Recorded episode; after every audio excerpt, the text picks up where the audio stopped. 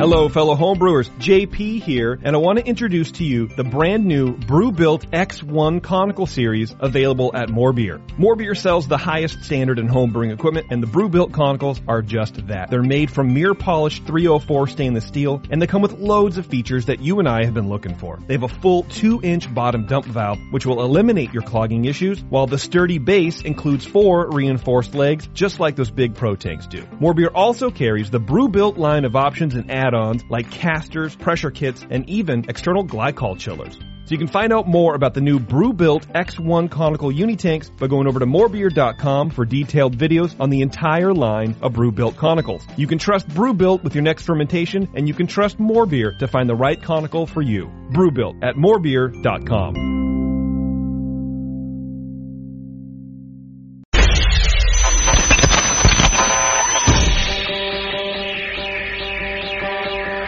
home brewers, craft brewers, beer lovers, beer drinkers. Get ready for an all new experience in information exchange and beer culture. Your only source Only source for live beer radio that brings expert brewers from around the globe. right to your home. You're not just listening to broadcasters, it's the brewcasters. On the Brewing Network.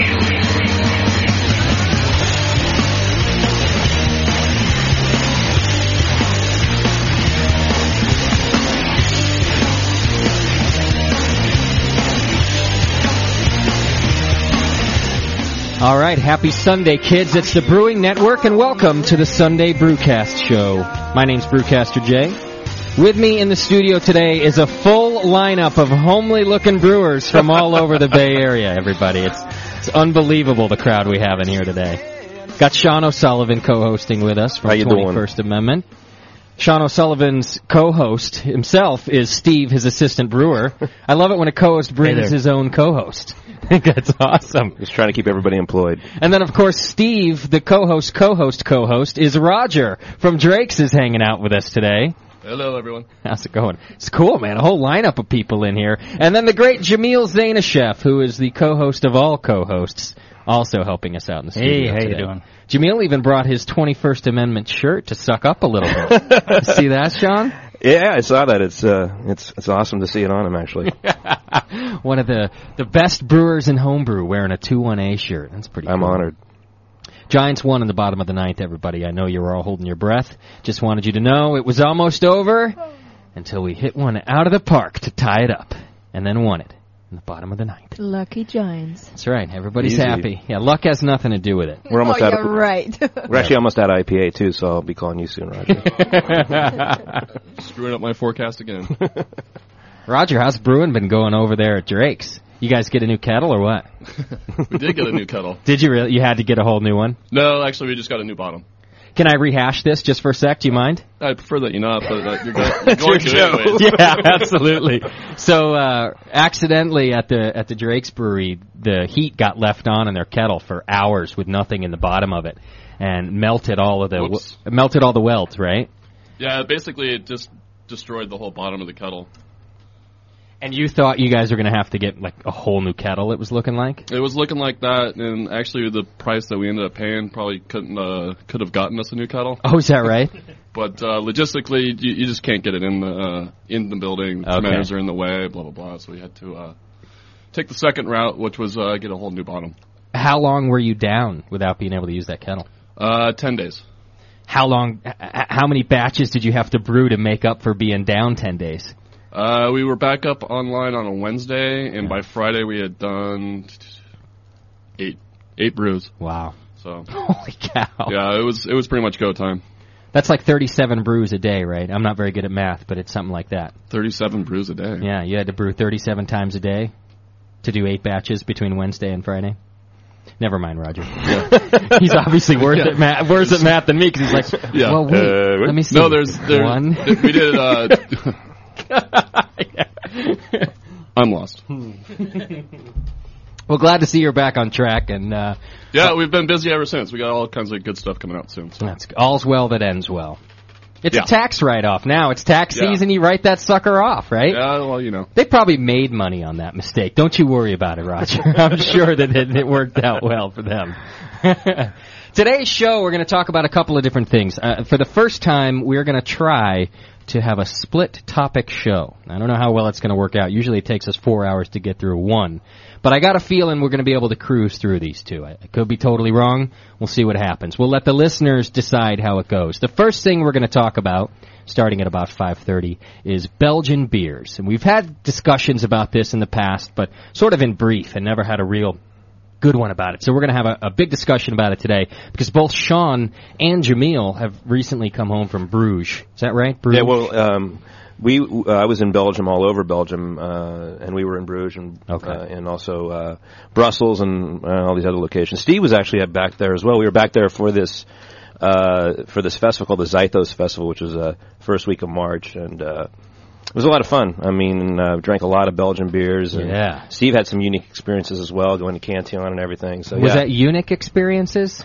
unique? Steve, did you have any eunuch experiences? No, in- I, I didn't have any eunuch experiences. Wrong country, I guess. You did have some unique ones though. Indeed. There was also um, the Night of the Great Thirst, which was a lambic festival that was going on the same time, which was a, a great event as well. That's a cool name. It sounds like something very dramatic.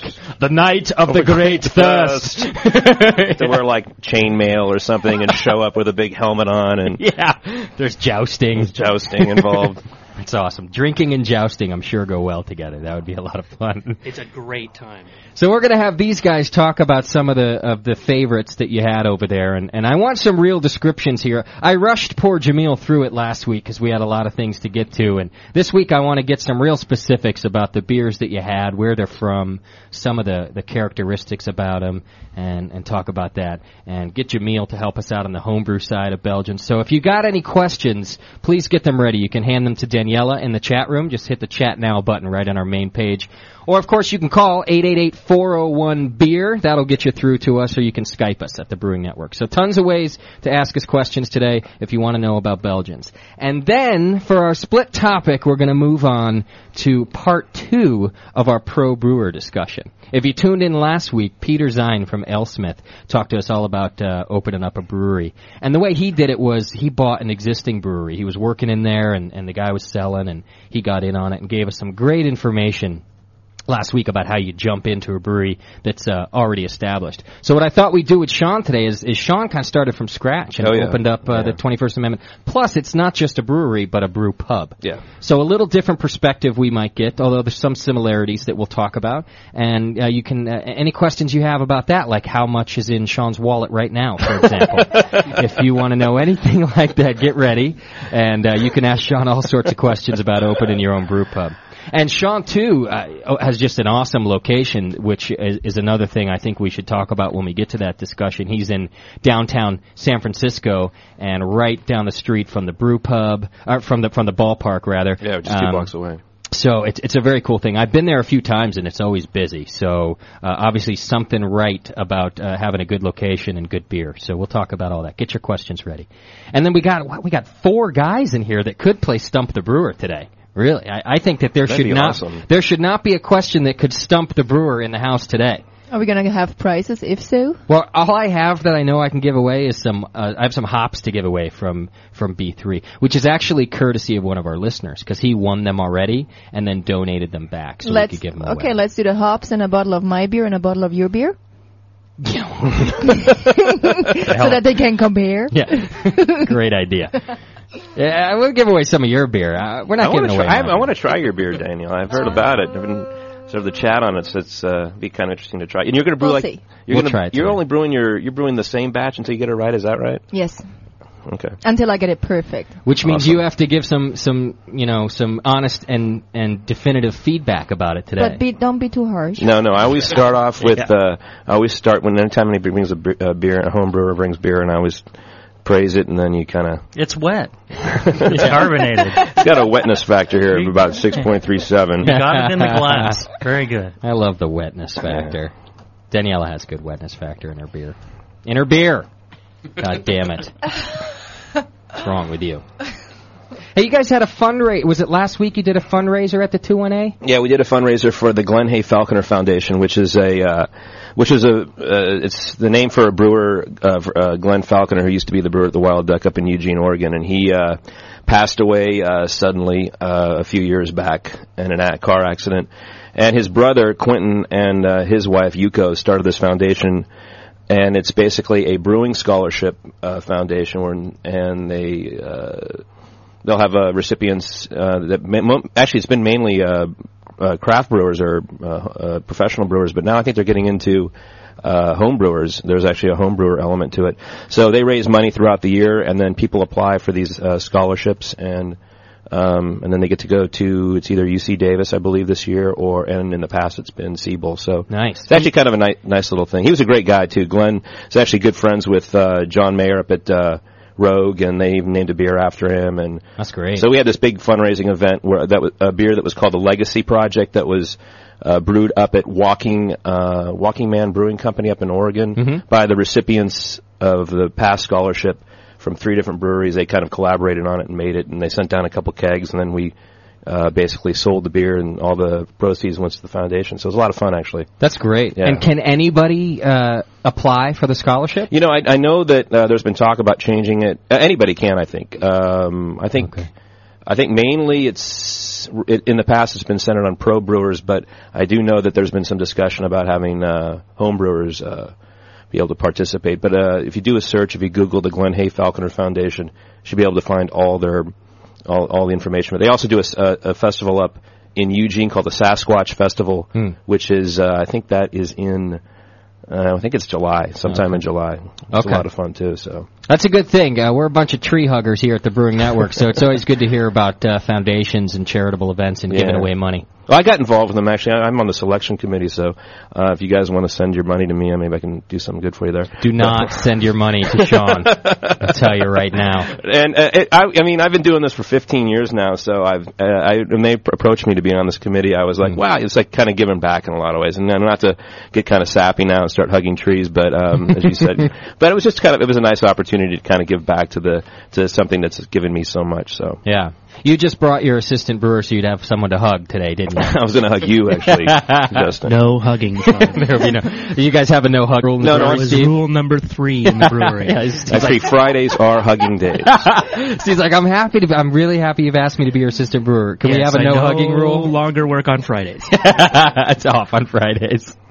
I like hugging Fridays. That's funny. I wonder if the beer comes out different on hugging Fridays. Oh, it's different, Justin. That's very, very different. Wetness factor's a lot higher. That's disgusting. All right. Speaking of uh, tree hugging and, and good events, uh, Mr. O'Sullivan and Roger, you too. You guys heard about this um, this this deal about American Craft Beer Week that the uh, Brewers Association is pushing for? Is it a week or a month? I thought it was a whole month. No, they're going for a week. Uh, Let's see. It's yeah, they're going for May 15th through the 21st to be the uh, a week. I think they figured they ought to shoot low and then maybe kind of boost it later. Because uh, isn't July American Beer Month? It is American Beer Month, but it's not official. That's only bit like brewers or whatever this organization was. It wasn't even the BA, I think. Decided it's American Beer Oh. Month. Uh, y- just like we could decide, you know, that April is the Brewing Network Month, and then just sort of promote that. We're allowed to do that, uh, which is a pretty good idea. I don't know why I didn't think of that before. um, but they want to make this an actual recognized by the government, the official day Oh. uh, down in the books, or the official week rather, of American Craft Brewer Week. And I, I did a bit about this on our Friday show. I just want to mention it again because it's really important. It's actually a House resolution. It's House Resolution number 753. And it's a resolution that uh, is brought before the House of Representatives and it needs to go on b- from there. But the only way that it can go on from there is to get 50 sponsors. And those sponsors are in the form of your local representative. And you need to call your r- local representative or send them an email and tell them that this is really important to you. You guys put them there and, and they know that the only way they're going to get back there is if they do what you tell them to do. So tell them that it's really important to you about this American Craft Beer Week. And uh, if you do that, it will help get sponsors to pass this resolution and give us an official American Craft Brewers Week, which is a good thing. Really, what it does is it just kind of recognizes recognizes that craft beer is this huge part of uh, not only our culture, but im- increasingly it's a big part of our economy. And there's all sorts of statistics in here right now. Let's see. Um, operating as a community-based small business and providing employment for more than 33,000 workers, the craft beer industry does right now. Um, there are more than 1,300 craft brewers nationwide. Uh, it talks about things about American brewers supporting purchasing uh, uh, supporting farmers, you know, purchasing barley, malt, um, hops grown and processed in the U.S. Uh, a bunch of things like that. So it's it's really kind of recognizing the craft beer industry as a legitimate and uh, an important part of our economy and culture. And I think it, uh, it'll go a long way for craft beer, which of course then goes a long way for home brewing. So please go to beertown.org, look it up. They'll actually give you a link to who your local representative is and kind of do all the work for you. You just got to write an email to your local rep and tell them this is important to you. It's House Resolution 753. I read the whole thing on the Friday show. I'm not going to do it here, but Yeah, Charlie uh, Papazian has been sending out a lot of emails to the Brewers Association Forum, which is uh, most craft brewers in this country are members of, and uh, he's been really pushing for it uh, for us to write in Roger and uh, uh, to get this thing going. So you could have someone else write it for you if you want, Roger. get uh, Claudia to do it. Yeah, Claudia does everything for me. yes, she does. I was over at your house last night. I saw that. You just sat there and go like, uh, "Can you get that for me?" it's I like couldn't believe it. the bag of chips is right next to him. Uh, Could you get me a chip? Uh, My beer's empty. Why? is Uh, it- where is she? it's terrible. Uh, the actual resolution is basically, uh, let's see. Says resolve to the House of Representatives. Um, one supports the establishment of American Craft Beer Week as a celebration of the contributions that American craft brewers have made to the nation's communities, economy, and history, and commends American craft brewers for providing jobs, improving the balance of trade, supporting American agriculture, and educating Americans about the history and culture of beer while providing while promoting the responsible consumption of beer as a beverage of moderation, which of course we don't do very well here at the Brewing Network, uh, but we do promote the consumption of beer, and that's im- that's important too. And every everything has its place, if you ask me. You can go to beertown.org, like I already mentioned. You can also go to AmericanCraftBeerWeek.org, and both of those will give you information about how to support this resolution, which is pretty important. Pretty damn important, and that's why I like the AHA and the BA because they do things like this that nobody else does. If they didn't do it, we'd sit around uh, just drinking beer all day, which is which is fine for some of us.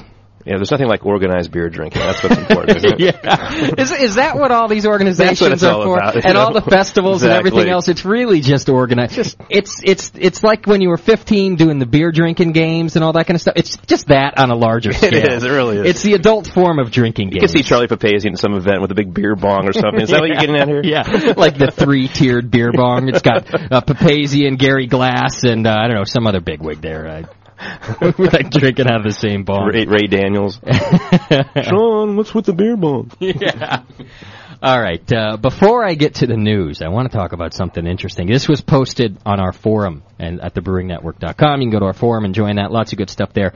Uh, somebody posted that I guess Michael Jackson, not the uh, molester but the drunk, um, was on Conan O'Brien. Beer writer. Did any of you see this this deal where Michael see it Jackson was on Conan O'Brien? I, I saw it too. You did, Steve. You saw it saw it. too. Yeah. Yeah, Michael Jackson uh, shares my least favorite beer in the world. yeah, okay. We'll talk about that. I have a clip of that too. I pulled out a couple clips for you guys. It's real interesting. I'm going to go ahead and out on a limb here, and uh, I've never met Michael Jackson myself. Uh, he's the beer hunter, by the way. I'll give him a plug because I'm going to make fun of him a bit. So why the hell not? you can go to I think it's beerhunter.com. He's the guy. If you join the uh, Beer of the Month Club, he's the guy who, who writes you the little letter or whatever they put his picture on it, I suppose, and writes you the letter about the beer. He goes down and hunts out the beer of the month and all that business. And he- he's, you know, pretty much the most famous beer critic in in beer. Um, and and he travels the world just trying to find great beer. And the, everything I've heard about the guy is that he, he's really kind of a drunk. Like, he, Well, I mean, you know, you're, we, we have to we have to actually compliment him because Please he comes do. to our places. But Oh, that's great. Uh, well, I mean, he he Does he you, get d- you hammered? do meet him, and he is he is he do, he does seem like he's half in the bag half the time. and, and- but he's he, he drinks so much, uh, it's it's really kind of amazing. And he always has. And don't ever do this to him, but everybody does it anyway. Everybody goes up to him at these events and always says, uh, "What's your favorite beer?" It's like you can he just gets it over and over again. But I got a funny Right. I'll give you a really funny, quick uh, Michael Jackson story. So he go he was he's in town. He, this is years and years ago at the 21st Amendment. He rolls through and I and I'm supposed to meet him. The guys from RealBeard.com come in and uh, they sit down and um, and he's there and and I thought, all right, I'm going to meet Michael Jackson. But then they wanted to taste all the beers, so all the beers are out there, and he gets his notepad out, and I'm like, shit, Ah, yeah. okay, here we go. Um, so I sit down and I'm sitting there, you know, and I'm sweating like you wouldn't believe because it's you know Michael Jackson, and he starts asking me questions, and I'm uh, and I'm and I and I don't recall everything because I, I don't have like my notes in front of me for the beers and all that, and he's saying, well, what kind of hops? And I'm like, oh man, I think it's and, and, and then it's like, and then what's the rap? And I was like, ah, ah, and he goes, and he goes. It's okay if you don't know. And I was like, Yeah. "Oh man, this is like, Let me, my- this is like let me get to one of my uh, five assistants. Maybe they know. no, but it was it was just one of those times where it's like your one moment where you're supposed to shine. with Yeah. This celebrity beer, you know, writer drinker, and I just was like, uh, A- And I've actually done the same thing with Sean, and I'm not a celebrity beer anything, and I'm over there going, so, oh, this is a good beer, what's in it? And Sean, y- all, all the time, Sean, you're No, like, really? I don't know. Really? Yeah. Okay, well, you you, know. give me like a rough idea. Just ask Steve. Steve knows. Uh, Pale malt. yeah. Sean's like, well, there's definitely some yeast in there. I'm pretty sure about that. Zero zero one. it happens. It happens. You know. I know we had to put, Five I, point five percent. I know I saw Steve putting a lot of water in. I, I, know s- that. I get the memos on the recipes sometimes. Well, this guy, and, and look, I, like I said, I've never met him. You got to assume if he's going around tasting Yeah, you everybody's know. beer, look, I'd be the same. But he's also funny because he's uh, he's kind of your true sort of lazy mouthed Brit. You know what I'm saying? And on here, I'm not making fun of Michael Jackson. I'm making fun of the lazy mouth Brit in general, where you just get kind of slurry as low as I got like 50 beers here, I got to try a few. And he's kind of like, he like throws all the words together. And you can really see this on Conan too. And uh, Conan's cool. He- He's, one- he's one of my favorite like, uh, nighttime, you know, host guys. He's, he's, he's pretty good with his guests, especially when they come in kind of drunk. So, couple of clips here, uh, introducing Michael Jackson to you off of the Conan O'Brien, uh, thing. And then I'm gonna, I- I've got some interesting deals about how, uh, we do a tasting here every week. We don't have one this week, but, uh, Jamil, you, you'll be able to help me out with this some of our tastings we do here, I'm just going to say it, they're disastrous. And uh, it's like pulling teeth for me trying to get information out of the guys tasting these beers here. And I want you to note, Jameel, and you listeners at home, how uncanny the similarity is between Michael Jackson doing a tasting and Dr. Scott doing a tasting on our show. Uh, odd that they're both sort of slurry and drunk. And, um, okay, let's see. Why don't we start with this? Uh, let's see. What was my number one here? This is Michael Jackson on Conan O'Brien about tastings. Uh, how much uh, beer would you say you have in a day on average? Well, you know, there was, there's been the odd day when I've sampled 100 in a day. A hundred beers in a day. Yeah, just sampled them, you know. Yeah, I know. Drink them. Yeah, That's a, that's a, a libel. I don't drink them. I just right. sample. You just sample them a little bit. Yeah. That's the bloody lie. I don't drink them. And so that's sort of a doc thing right there. They're just samples. Uh, uh, okay, let's just assume that Michael Jackson is only sampling them. What does a hundred samples in a day end up being? If it's a what, a one, two ounce sample? Holy smokes, that's Yeah. that's a good amount of beer right there. It's almost getting up there where you where you're drinking. Yeah, it's close to me. He's not quite there, but he's working on it. I Uh, think uh, his samples were closer to fifty centiliters. so- Yeah. Well, y- and you can see him if you go watch this clip. It's on the beer radio s- uh, section of our forum. When he actually pours a sample, it's it's a half a glass. I mean, it's not just a, a tiny uh, taste as he likes to call it. All right. So here's a little more, and and the the similarities get even closer to Dr. Scott here about his tasting right here. Okay. And what is it you're looking for in a beer? Taste. Sounds kind I'm of sorry obvious. I asked. Yeah. Uh, now, that, Jamil, is that not what I get around here sometimes? Uh, Like, uh, I got Dr. Scott here. I got a, I, yeah, I got a panel of experts here, and I'm going. So, what does that taste like? Beer. Help me out. Where is that on your palate? Right there. in the mouth. yeah. And what are the characteristics? It's wet. I mean, it's exactly what I end up getting here. I feel bad for Conan because he, he's he's doing this. He's trying to get a good thing out of this guy. What do you look for? Oh, I look for taste. You just want a little bit of taste. All right. Now here is where he really mimics Dr. Scott in talking about what his uh, his worst beer is, and not just in naming the beer, but you'll see how it mimics what we've done here. Our list of sponsors we can cross off. What's your least favorite beer? Hmm. And Corona. Hmm. really, you don't like Corona. It's Corona. Corona advertise on this show? Oh, they do. I disagree with you. Uh, Think Corona's magnificent. Why don't you like Corona? Because it just tastes like uh, corny sort of water, you know? That's great. They'll be happy that I followed up with why don't you like it? Well, I guess I won't be on the show again. No, no, no, no. You'll be on the show again. I don't think Corona will be back. Uh, Now, I'm not going to rename the exact beer that we did the same thing with, but basically we we, Corona. we announced the beer, and uh, Dr. Scott, you know, cracks it open. I think we got Gary Glass on the phone, who's like friends of the brewery that we're tasting the beer that week. Dr. Scott takes his first week, uh, his first taste, and he goes, "Tastes like ass." Oh my god! Now, it's like shit. That's what I don't understand. They didn't like Fat Tire, but they like Corona. Ah, Come on, Go figure. you guys. We're trying to, and, and it, it, it is a delicate balance what we do here because we want to be honest about the beers we taste. We also don't want to never be able to ask anybody to sponsor us again. and, it's, and this is like what's happened, like poor Conan right there. And uh, same thing has happened to us. So I just thought that that was uh, really interesting. Uh, I'll give you one more clip here from Michael Jackson on Conan O'Brien. You know, there's so many people out there that drink beers that just taste of nothing, whatever, and they think, this is a great beer. Tastes of nothing. by the way, uh, Mr. Jackson, I think your fly is open. Uh, It's true, it was. I just, I, how many beers did you have today? I- you know, I was really hoping you weren't going to mention that. I think I just did you a favor. Everybody have a taste. Yeah. So he kind of he doesn't. Oh, my God. I don't want to say that he stumbled out, but he's real sort of like messy. Yeah, he's you know he's Yeah. like lint or something. He's got like you know his ties like off to the side, his shirt's kind of undone, and yeah, big wide open fly. You see, like right when he sit because he sits down and then he sort of slouches back in the chair Oh, and like God. Oh. opens everything up, right? And I Uh, and I guess he thought it best see not it. Uh. to reach down to his Check, crotch please. and, and pull up the zipper. Oh man, it was good stuff though.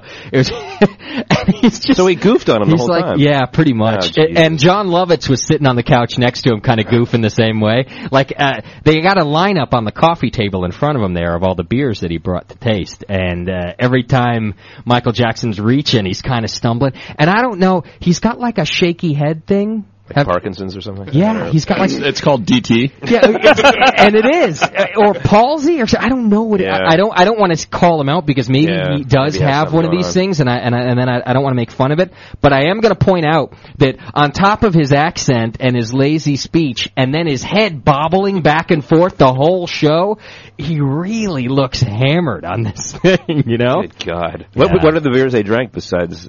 uh, I know that the first one they had was Golden Shower, which which went over. They did a, a funny bit about that, but uh, yeah, Dogfish Head's Golden Shower, their Imperial Pilsner, they tasted first, which Conan gave kind of a reaction that wasn't exactly the best review you would ever give. Uh, he he takes a sip of it and he goes, "Yep, that's beer," and that, that was it. It's the only thing he had to say about it. I've heard good things about their their Golden Shower, the Imperial never had it. Pilsner. I've never had it either. I've heard good things. I was looking for it today at, at, at the Bevmo, but didn't find it.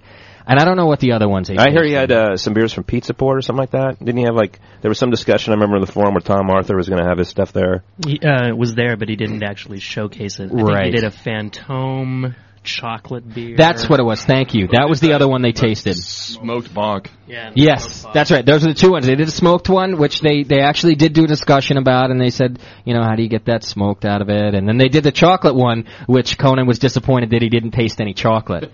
and it's funny. Here's what's cool about our show is that when you interview guys like this and they give an answer, our listeners know what they're talking about, right? Conan's got no clue. So he asks about the chocolate one, you know, which he says it doesn't taste like chocolate. He says, so is there chocolate in this? And, and Michael Jackson, he knows what he's talking about. He says, no, there, there's no chocolate in it at all. And they're like, well, why would they call it a chocolate? And he says, well, there's chocolate malt. There's a malt called a chocolate malt, and they, they put that in there, which everyone here knows about. And Conan's just dumbfounded. I think he asked twice because he didn't know. He couldn't, he couldn't, uh, couldn't get it that there's no chocolate in a chocolate beer. But hey, good thing because uh, a little more exposure to, to people who don't know that kind of thing. Yeah, is, but you uh, know I- it is kind of, but it's also at the same time. I mean, it, it, it- Michael Jackson does seem like the kind of guy. He, he's a writer. He's not probably like a guy that you'd want to see on TV Right. or, or radio, maybe to, for the most part. So you got to do something. You got to have fun with it. So you, they probably just you know decide they'd goof on it a little bit and have fun with it. But I can't. I, I didn't see it, but I, could- I can imagine like Conan's kind of like a you know kind of a hyper guy, kind of you know Yeah. talks really quickly, and and then having Michael Jackson there, who's kind of like part of the Totally furniture in laid some back, way. yeah. yeah, bobbing He his would've head been back like, and forth. "Uh, something. It's like yeah, Conan's like, welcome off. Thank you. Brought you six beers. We go have some things. Goodbye. It's like a Simpsons episode. or something. yeah, and I guess he's been on before. It- It's like his second uh, uh, visitor. See, we'll be doing that tomorrow. Uh, which actually, God, I got to take a break. All right, when we come back, I'm going to talk about Johnny P. I got to do that. There's lots of questions and rumors going around. Around Sean O'Sullivan thinks I killed him and and stuffed him in my trunk. It's not true. So I'll give you the lowdown on what's up with Chicken Boy and uh, why we have so many co-hosts lately. When we come back, all your questions will be answered right here on the Brewing Network.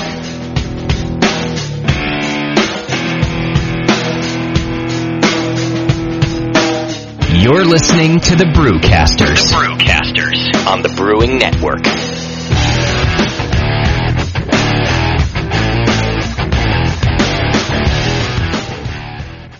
The Brewing Network, saving your life. One beer at a time. Yes, sir. You're right back on the Brewing Network. The number is 888-401-BEER. If you have any questions, we're going to start talking Belgians here real soon with all the fellas. We got Sean O'Sullivan from 21st Amendment. Also from the 21st Amendment, we got Steve. Steve, what's your last name? I don't want to keep just calling you Steve. McDaniel. Steve McDaniels. Now you can look him up and send your hate mail. And we also got Roger from Drake's. And Roger needs no last name. He's just Roger. there we go. And Jamil's hanging out with us, helping out too. And of course, the lovely Daniela will be working the chat room for you. You can join it by pressing the chat now button. How's it going over there, Daniela? It's going great. Yeah? Mhm. Everybody happy in there today? Seems like. Okay, very good. It was a bit of a ghost town this morning when I did the blues show. Everyone was sleeping in from drinking last night or something, so I didn't know what the deal was going to be tonight. It's tax season. Yeah? Everyone's doing their taxes. And angry as you are. Yeah, I gotta. I try, I sat down trying to do my taxes last night. Oh, First time I've had to do my taxes as a business owner. Fuck that. That's all I have to say, man. I, was- I gave up. I'm gonna do the old file for an extension and then hand it off to somebody else. Good times. Yeah, not fun. What do you do, Sean? You you don't do any of that. You hand it off to your accountant, right? Yeah, we have an accountant that takes care of it, and You just like send them a folder and they do Yeah, everything. exactly. And you don't care. You don't have to worry about it. No. And they do your personal taxes too. They just started doing it this past year, and it's funny because I uh, I haven't turned it into him yet, and I talked to him on Friday, and he said. Yeah, we'll see what we can do. And then I learned that I'm at, then I learned from Roger that the the craft brewers conference is this week, not next week. Oops. And uh, that, that was a, that's a that's a whole other half hour show there. Yeah. and uh, Sean's a walking calendar. yeah, I was gonna say, how do you not know what the crap? Well, I, it was one of those things where I just I, I was like, uh, what? And uh, so I'm leaving on Wednesday and I'm coming back on Saturday, which is I think Saturday's the deadline. So okay, I think I get in at like four o'clock and I'll r- rush over and Yeah. sign the forms and then mail it off. Yeah, I'm definitely filing for an extension. What a pain in the ass. It is. It really and for is. a foreigner, it really is even so much worse. It's unbelievable what I have to go through. Yeah. They sent me like 50 papers just to prove that I exist here in the United States. It's ridiculous. Did they prove it? nope. Not yet. I didn't think so. Yeah, tax season's not fun, so maybe that's where everyone is today. But those of you who are hanging out, uh, feel free to contact us with your questions right here at the Brewing Network chat room or 888-401-BEER. E Simple as that. Okay. I gotta go through this whole deal because like rumors are flying and questions are coming through. Uh, Chicken Boy has not done the show with us for for a few weeks. And people think, oh, he's never going to be back. What happened to Chicken Boy? Chris Graham took his place, and none of that is true. Uh, it's basically just that uh, Chicken Boy is a busy guy, and he's got a lot of things to do. As far, the, the Brewing Network has been growing exponentially uh, over the past couple of months, and increasingly there's a lot of behind-the-scenes things to do, which involve uh, actually maybe getting some money in here so we can stick around. So he's kind of doing that sort of thing, and and and working his butt off for the Jameel show. I guess uh, he actually, I hear Jamil reads like I don't know, thirteen books an hour or something to prepare for your show because he's got to make sure he can at least keep up a little bit with what you uh, throw out That's on that. that's show. correct. It's thirteen or fourteen, something like that. An hour. Yeah. John the Speed Reader. So uh, he's kind of focusing on that. Uh, he will be back, and, and in the meantime, what we've decided to do uh, for a show format is we're going to rotate our co-host chair and get people like Sean to hang out with us. Chris Graham has done it for a couple of weeks, and uh, there will probably no longer be a permanent third host of the show. It'll be Doc and myself, and uh, and we're going to rotate out that third seat with uh, with with just other people, and some of them will be consecutive weeks, and sometimes we'll just throw somebody in there. You never know. And Sean's nice enough to to sign up up. He's going It's a do it pleasure to be here. every now and then. That should be good. He's got a little experience. They call him the beer guy in, in, F, we- in here we go. FM radio. He's the beer guy. Meanwhile, I want to point out that everybody who works at the 21st Amendment that's in the studio right now is drinking a, a, a, a one of them's drinking a Pabst Blue Ribbon, and the other one's slamming a, a tall boy, a Coors Light. It's I the like- assistant who's drinking the quality Pabst Blue. You know, actually, Steve, he didn't call us out. He didn't say our names. We could have just been in the dark. He was being kind. I would have done it later. Yeah. I know you would have, Roger. Roger, you want to help me out here calling them a couple of what? What a bunch of sissies you guys are. Wussies. We got a line of Belgian beers in the fridge, and you're drinking. Um, Well, you know, you want to start with water, and then you want to And build move up. your- Exactly. That's Work okay. your I'm way drinking Pacifico. So there you go. At least that's sort of a craft beer This is- in this is what some we weird drink. way. This one has a little bit of hop to it. Look, and it is a little darker yellow. He just held it up to the uh, PBR. Yes, uh, ever so slightly darker amber. It's Well- it's the water from Mexico. Yeah, the the Pacifico is actually Mexican yellow, whereas the Pabst Blue Ribbon is more of a Midwest yellow. Totally different yellows, by the way. If you're an art and you want to look those up, that's you'll find out that those are two Alrighty different things. so You know what's uh, interesting though is the Coors Light was in your fridge, Justin. I mean, that's what that's you know that's where I got Hmm. Yeah, it. let it be known that none of us brought these beers. I have an easy excuse for that. I have roommates who drink piss, and I tell them that all the time. And so you just stole my roommate's girlfriend's beer, as a matter of fact. Not even my roommate; it was his girlfriend's beer. Well, your roommate needs to Girly get, your, beer. your roommate needs to get a new girlfriend. Now, let me ask: Do you guys buy this stuff on your own time?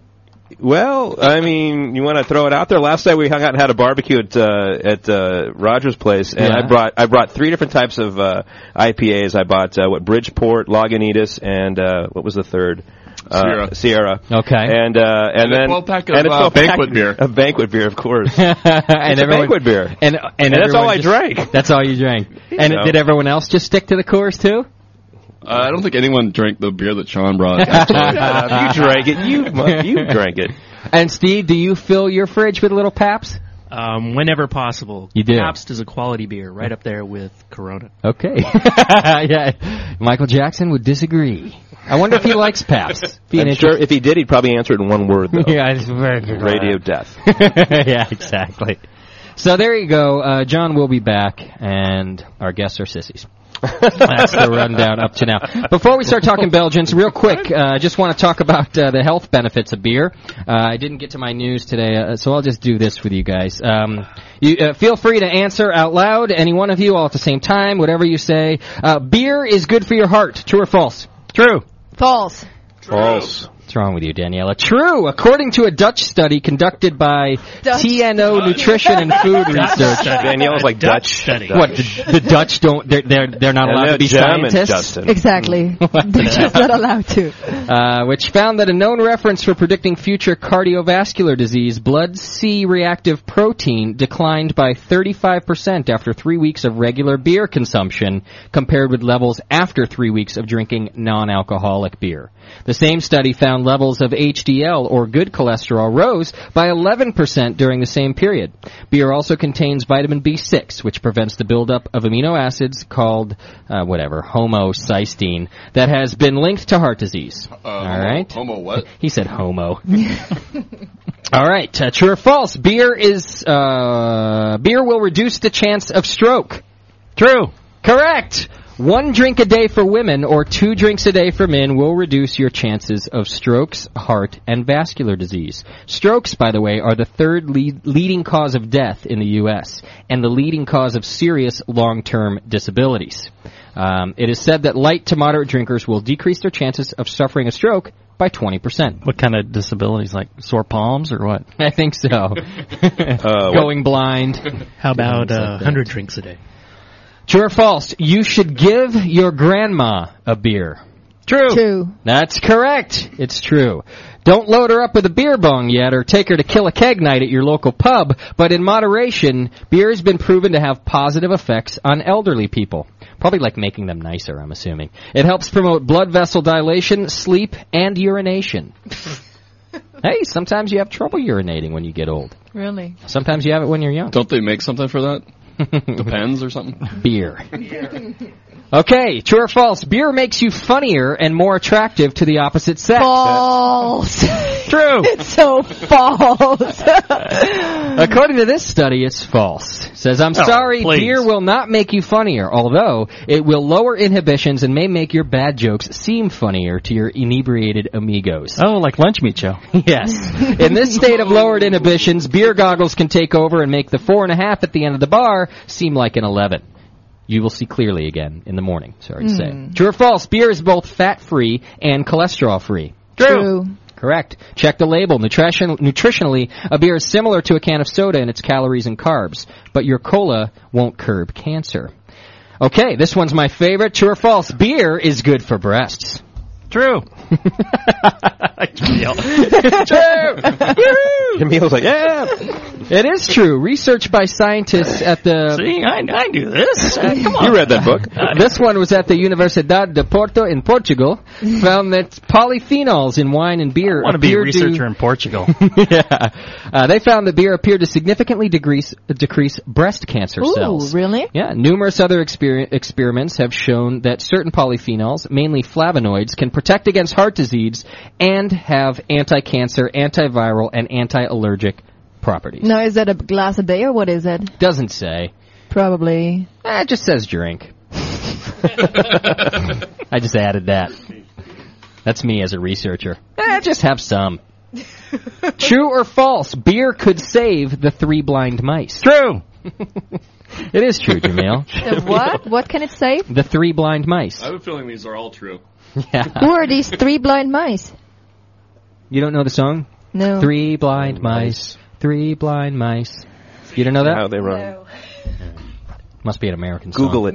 Yeah, Google that. well, it is true. Let's see. A bunch of people conducted a study that suggests beer reduced the incidence of cataracts in mice, but increased their propensity to go wild and get tattoos. That's what it said. Bad joke on the part of the author. Uh, the same cataract protection occurs in humans. It would be especially beneficial to people with diabetes. So if you have diabetes, drink. Uh, okay. And finally, beer is proof that God loves us and wants us to be happy. That is true. Benjamin Franklin said it, so it must be true.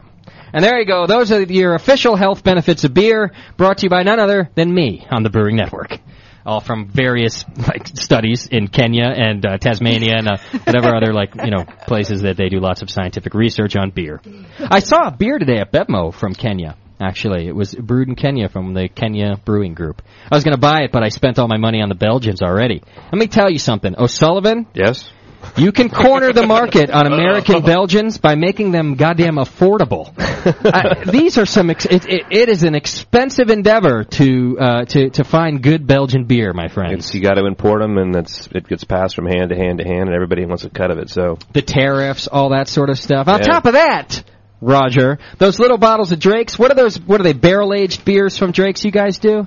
Uh, yeah, the little six ounces. And and what's that's what they are. You, you've you've actually aged them in, in bourbon barrels and things yeah, like that. bourbon barrel, brandy barrel. Got all kinds of barrels going right now. And they're awesome, by the way. Uh, Roger gave us a, a, a few samples a couple of times he's been in here. I, I really like them. It's the kind of it, it- it's actually it's the only beer that I'm okay buying in a small six ounce bottle. Otherwise, I'd feel gypped normally. But you really do want to sip this one. You want to put it in a Yeah. snifter and sip it, and s- and, and they're really good. It's not a lawnmower beer. It's not. It's definitely a sipper. It's Like s- like seven ninety nine or something at the Bevmo. Sorry. You got to talk to the guys there uh, up at the Well, you know where to get The it. big You know, guys. just give me a call. Well, that's what I did. I was about to grab one for us, and I said, "Fuck that! I'm just going to call Roger." this did my Michael Jackson impression. I said, "Fuck yeah! I just do get a free sample. Thank you. Good night." So uh, it's expensive to get good beer is is, is the uh, bottom line here, and not just craft beer, but but but when you get into the Belgians, it's it's even more expensive. Now, I, I also want to say though, Sean, like it's not just the imported ones that are expensive. Some of the American Belgians are up there, like they think, oh, we're allowed to put our price at eight bucks because their price is at eight bucks. yeah, I think they're trying to price point it so that they're competitive with what the perception is of the beer. So Yeah. and also there's a lot of other things that happen. I mean, the cost of those bottles are usually thicker. Uh, I know the beers from Malagash. Uh, the bottles come from uh, Europe, so they have to Okay. import the bottles themselves. So there's a lot of other things going on there, and they also they you know there's more stuff in there. The malts are the malt bills higher. There's you know there's all different types of ingredients in there. Yeah. And plus those beers have to sit around for so long. Right. So you can't re- you know you're you've, you've got a lot lot, uh, tied up with your investment so to speak. Well, There's a lot more effort that goes into it. Yeah. you know, we don't need to apologize for the price of you know uh, certain beers. You No, know, Look I'm at just the price of apologizing to wine, Justin you know. right now. I You know, appreciate I- I that. think it's- Justin's cheap. You know, you Yeah, you which is get why what you I need an pay apology. for. You know, that's why that's why you know. Well, that remains to be uh, seen. I Keystone bought a Light bunch is of so them. cheap, and that's why you know fine Belgian beer. Now is, I'll take you know- all your insults, Jamil, Come but on, don't you know. accuse me of the Keystone Light, my friend. I, I drink better beer than the brewer sitting in this room as, as of right now. Uh, what- So- But I, I think uh, you know, beer is one of those things that everyone thinks is blue collar, and like we're trying to get that lifted Yeah, a little bit to raise And, it up. You know, and it's supply and demand. You know, if you put a price on it, people are and they have it and they think it's good, then they're going to pay it. you Yeah, know? It's just exactly. like a you know, why are you paying more for a Cabernet? Right. As opposed to Exactly. you know, why do they have top shelf, bottom shelf of uh, wines? You know, and every other liquor. Yeah. Well, that's a great, uh, uh, you know, you- th- that's an excellent point, and, it- and it is a great idea to to actually have you know top shelf beer. You know, when in spirits, when you go to the bar, you got you got premium, you got top shelf, you got call, eh, and you're right, it is a different price level. You order a rum and coke, it's four bucks. You order a Captain and Coke, it's eight bucks. You know, it, it depends on what you do. So I don't mind that. And uh, here's what here's what my plan was because I bought them anyway. I, I'm I'm cheap, but I'm not stupid. I knew that I had to buy good beer, so I did. And what I'm hoping is that at the end, I will say the same thing Jamil just said in in that uh, you get what you pay for. So if we did not get what I paid for, I'm still going to bitch about the price. but hopefully, I chose some good ones, and we got some good Belgians here. You're going to show up at Bevmo with half empty bottles. Yeah. Hey! This is not worth it. This hey whoa, this is you're stupid. So our Keystone Lights over there. They they will take it Thank back. if you if you go in and complain, they will take it back. Do they really? Have Oh, you yeah. taken beer back, Jamil? I, I would like to be a fly on the wall and see that happen. yeah, actually, I, I tell you, when when something's just foul and rotten, really, I goes just, right. we just, back. I mean, wh- what we do is we just dump it down the drain like that Well, one. I bought like a case, you know. Oh, It was okay. like a, it was uh, old peculiar, and it was, it was. I mean, it wasn't. It I was wasn't gonna say Drake I know. I was like, I was like, everybody- we're all sitting here like, uh, yeah, they- just waiting for the bomb to It drop. was the Drake's Amber. It was J- uh, old peculiar. and you took the case back, Jamil? Yeah, because it was it was in horrible shape, you know, and uh, it, you know I paid a, a premium price for it. so- Yeah. and I said, hey, you know, this is this is And that was Bevmo. in really bad. Or was shape. it? Where was that? at? Bevmo. Bevmo in Elk Grove. and what did they say? Did they just were they just like, okay, Yeah, they said, oh, you know, Okay. sorry, you know, here we'll we'll let the buyer know. Right. Oh, I'm like, Did you all pl- right. did you did you play the card? Did you say I'm Jamil from the BN? Yeah. By the way, I I'm didn't. I didn't Jamil. have to. I mean, they you know. knew. They have Jamil's picture on the wall. At I pulled Bevmo. into my parking That space. guy is here. Straighten out my Pope outfit. Yeah, and, Jamil's uh, like, it's I went, amazing. The doors open for me automatically. Every time. it's like they know that I'm coming. what? I can't believe it. And I hear music in the background and everything. It's, They line up the shopping carts right at the front, so I can easily grab yeah, the one. beer's on shelves. it's cool for me sometimes. I'm allowed to walk right into the keg refrigerator. It's unbelievable. Well, I have had a lot of uh, not so nice things to say in the past about Bevmo, and a lot of it has to do with. um you know th- their storage of beer, and sometimes you get you get old tasting beer. But I got good things to say about Bevmo today. I had a hard time choosing between their selection of beer. They really had just a lot of awesome stuff to choose from. And then finding that beer from Kenya, I thought was real cool. I was too cheap to buy it, but uh, I thought it was cool that they had it for next time maybe. And just really a, a great selection of, of all kinds of beer. So I thought that was was pretty well, if sweet. something's bad, tell them. They don't know. You Yeah. know, they're not drinking the beer. They have no no clue about beer. Most of those guys. That's true. They I have don't know. guys that uh, like that work in their back offices that do the Educate 'em. tastings for them. Actually, the guy at uh, at Beer Monkey, you can go to beermonkey.com. Uh, he's one of our uh, helps us out uh, with Brew our Monkey. website and stuff like Thought it Brew was Monkey. Brew sorry, Monkey. you're right. It's Brew, Brew Monkey. Dash But- Monkey. Brew Dash Monkey. Uh, he's one of the tasters for them, and those little cards that are all on the shelf at Bevmo, so you can kind of read about what you're about to buy. He he writes some of those too. So he gets uh, basically he's a great gig because he gets all those beers for free because he's got to do a write up about them. I think that's actually the only reason he works there. No, it's a real luxury. I mean, uh, if, if you don't have the luxury of having a, a boutique little, you know, cool beer shop, we got a few of them in San Francisco, uh, in the East Bay, but um, you know, Bevmo's a great spot to go to um, to pick up those uh, to pick up those odd bottles. And I think actually, I mean, I sort of doing a plug here for them, but they I think they also ship beer. I think they'll ship beer for you as well. Yeah, and, and wine and all sorts of stuff. That's Yeah. right. If you want to, if you're going to an odd place and you want to have it shipped to you, they, they they will do it. Yeah. So definitely uh, Bevmo. And are they just on the West Coast or are they? I think they're just in California. Yeah, okay. Yeah, I think they're back no, east they now, are back too. east. Yeah, that's right. They're back east also. Uh, th- they're spreading out. They're making their move. They're making the corporate move. The big guys. All right, why don't we start uh, tasting some Belgians and and Oh, we already talking are. about? Uh, I didn't get any of that. Let me. What, what what what are you guys drinking right now? We Let's- got the uh, brother David's uh, double uh, uh, Abbey style ale from Anderson Valley, and uh, did you get one, Jamil? Yeah. Okay. Thank you. And uh, this beer is actually named for Dave Keene, who's the uh, proprietor of the Tornado in San Francisco. Oh, nice. Uh, there's a great little picture of him floating in water with um, a monk's outfit on. Um, and uh, they al- they also make another one for Jennifer's girlfriend. Uh, I think it's called S- Sister Jen's. uh, Oh, is that I right? think it's a triple. Is it a triple? triple? Yeah, Really? I didn't I think it might be. That's Anyway, this is very a nice beer. Now this one is out of California here, and I bought it because as part of our discussion when we're when we're talking about Belgians today, what I want to get to a little bit later is the difference between Belgians that are brewed here in the states, um, or, or just outside of Belgium in general, um, eh, to to Belgians that are, are brewed in Belgium, and and what you guys are going for as craft brewers when you do that. Obviously, as home brewers, we go for whatever the hell we want to, but you guys, uh, it's a little bit different. So I want to compare that, and that's kind of why I picked up this one. Uh, is this a new beer of theirs, or they've had it No, for a they've while? had it actually for a few years now. I think, uh, yeah, maybe five years or so. Um, and uh, it's nice. I like it a lot, actually. What do you think? of it, Steve? You're kind of a big- Um, it tastes like beer. Tastes like beer. it's wet. Thank you, everybody. No, I like it. We'll It's see you got a- next week. It, it's got a nice sweetness to it. I mean, it's not. Uh, there's almost sort of sort of brown sugar kind of overtones to it. Mm-hmm. Uh, it's got a nice sort of abbey yeast uh, aroma. Um, it's I'm getting a lot of banana off of it. Really? Yeah, there is some banana I'm there. getting banana and uh, A lot brown of clove sugar, Mm-hmm. and Mhm. clove. brown sugar and uh, uh, the the alcohol is almost got it carries like a plum Yeah. kind of note with it. Dave. which Yeah, is it's really- 9% really quite alcohol. nice. Nine. Nine. Doesn't Nine. taste like nine. I do like it. No, it's a little deceptive, actually. You're right. Got a little astringency on top of the tongue. I think that might be from the yeast. I think this beer is actually bottle conditioned. Um, almost a touch of touch of roast, very subtle roast in the background there. It's kind of a little drying as well. It's really complex. There's a lot of flavors. I like. I've not had this beer in a long time. I really like it. Yeah, it's nice. I would recommend these kind of beers, and, and especially ones that are as complex as this one, where where everyone's kind. You see everyone picking out different flavor notes.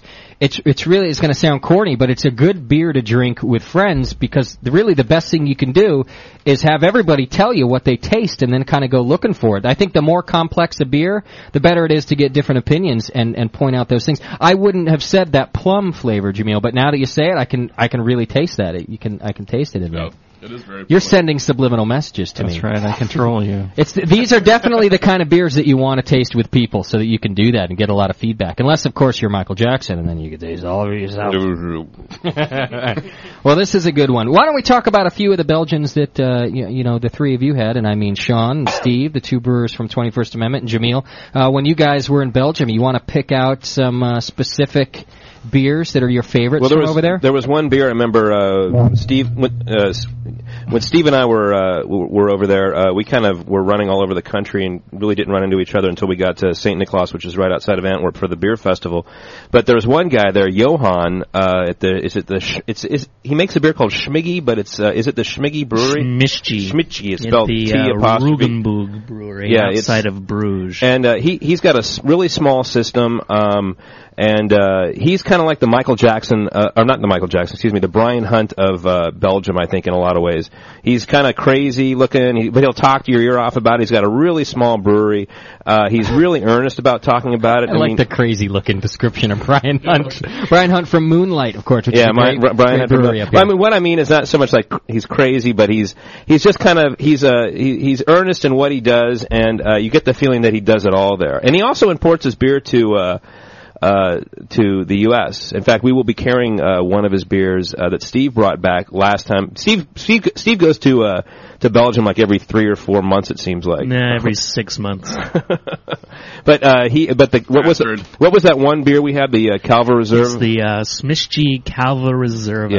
Yeah. in uh, from Calvados bo- barrels is what it's aged in. and uh, that was kind of a unique beer because it was uh, really it had a real nice malt, malt complexity to it. It had uh, it definitely had some spiciness to it, and uh, but it had sort of that melt. Uh, you definitely got the barrel aging off of it.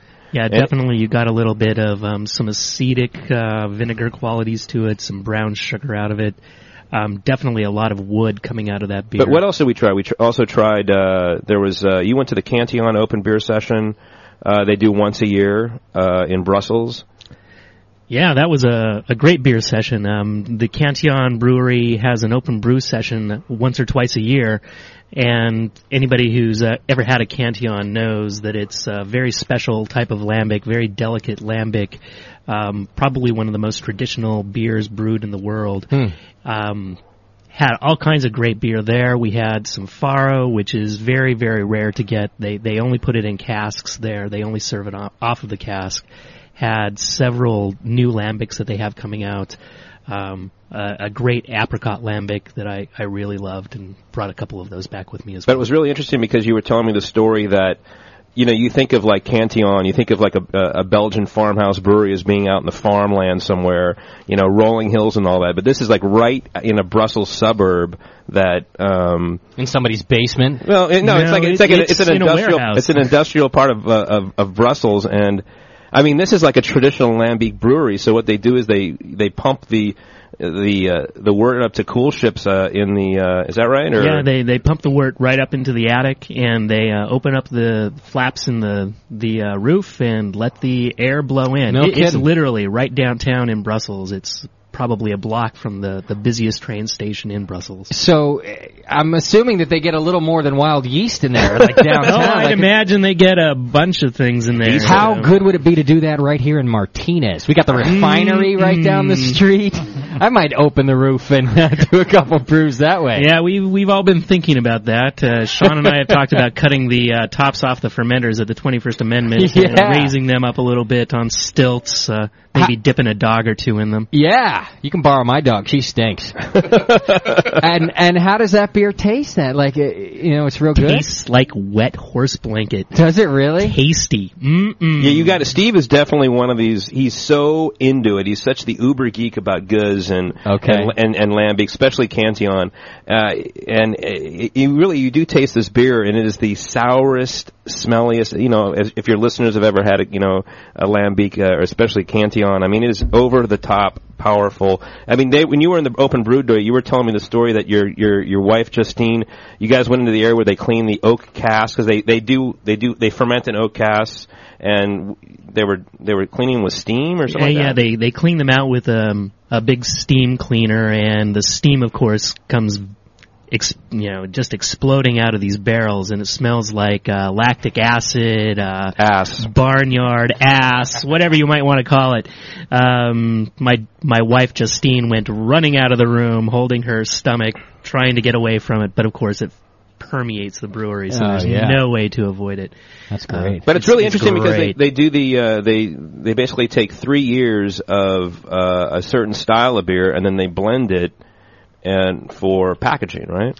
Yeah, the uh, the traditional lambic process is to take one year old, two year old, and three year old beers that they have brewed and to Okay. blend them together and put them into a bottle. Do they have to be the same style? Each one of those three? Pretty much, they're all the same style. They all start as a lambic, which Okay. is uh, an unflavored, spontaneously fermented and Yeah. uh, reconditioned in the package product. Okay. But they don't make like a cherry one and a peach one and a, and then put them all together in one. it No, would all they- be like the same flavor exactly. to begin with. And usually, what they do is they blend them together and form a lambic base, and then they add a fruit to that as Oh, well, okay. and uh, blend up more, and that creates a creek or a framboise or a foufoon, which is their apricot. Right. Um, a variety of different flavors that they've got going on. I just wonder how they could they could even talk about having to spend time and resources. How could they even afford to do that? They're tying up everything with, you know, three year batches uh, in in some cases, and that's just that's interesting. It, it's pretty amazing. Um, their entire warehouse or their entire brewery is pretty much filled with, uh, you know, oak casks that are aging beer. Yeah. Um, very very small production, and uh, fortunately, the United States market has been picking up a lot of Okay. uh, new brews so that they can actually stay in business. Yeah, we, we now I mean, we've talked about this before that it, it's in a lot of ways America, the U.S. is saving the Belgian beer market because a place like Cantillon, 25% of their entire production is coming to the U.S. So if amazing. you're buying, a, you know, what's a bottle of Goose go for here from Cantillon, Steve? Twenty bucks. Yeah, 20 25 bucks. So if you can imagine that they're. Easy, Justin. For something that tastes like horse blanket. Two and a zero? Sour horse blanket. Two and a zero. Barnyard. Cost you about five bucks in Brussels. wow. Now that I'm glad you said that because that's what I was. That's I meant to ask that question. when I was doing my bitch about the prices. In, Bru- in if we were there, it's it's cheap beer, right? Or, or at Mm. least it's the regular price like we would yeah, expect exactly. to pay. It's a regular price beer. It, it Yeah. might be a little bit more than what you would expect to pay, but Yeah. it's uh, anything imported. That's Much, the much, deal. much cheaper there than Right. it is to pick it up here, and much higher quality as well. But the beer that you know that uh, Johan makes uh, at his brewery we were just talking about. I mean, he's starting to import. So you, all these small little breweries, when they, if they can do it, they send it over here because we're willing to pay for it. Yeah, it's it's interesting that we're saving their market and creating a brand new market here all at the same time. I think Vinny actually once said that uh, a brewer told him from Belgium that uh, that America is saving the Belgian beer style because you have big companies like Ambev, which used to be uh, in you know InBev and uh, and all that. It owns uh, uh, Stella Artois and uh, Jubler and all those big breweries. A Brazilian company, not even a Belgian company anymore. Yeah. And they're- and they are you know they're you know pushing these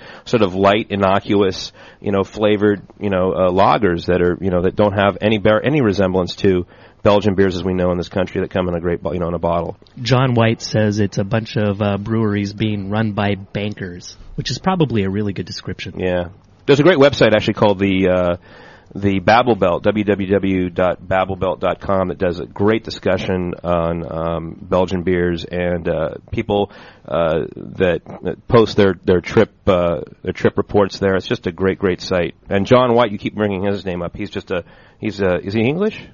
Yeah, John is a, an Englishman. Yeah, he's an Engl- and he wri- he's a big beer writer. He's got a great website himself, and just give you like uh, if anybody's going over there, it's a great site to go to to try to figure out what you want to do and where you want to go.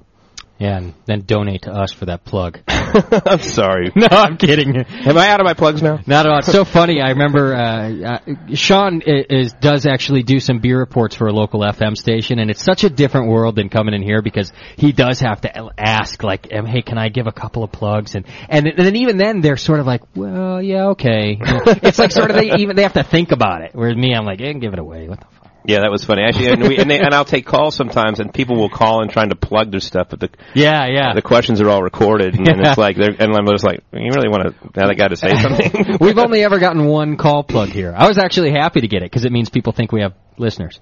they would call in. You have and- listeners. And do a plug. I want to go back to the um, to this framboise that we were talking about a little while. So you're Right, ta- right. so now so they're aging some of it for three years and then mixing all three together. Of that aging, right? How long does that open fermentation actually go on before they would put it in a barrel and then leave it sit for three years? I got the impression that the open fermentation actually happens very, very quickly, like over a day, maybe a two-day process. No kidding. Yeah, and then they uh, put it into the barrel.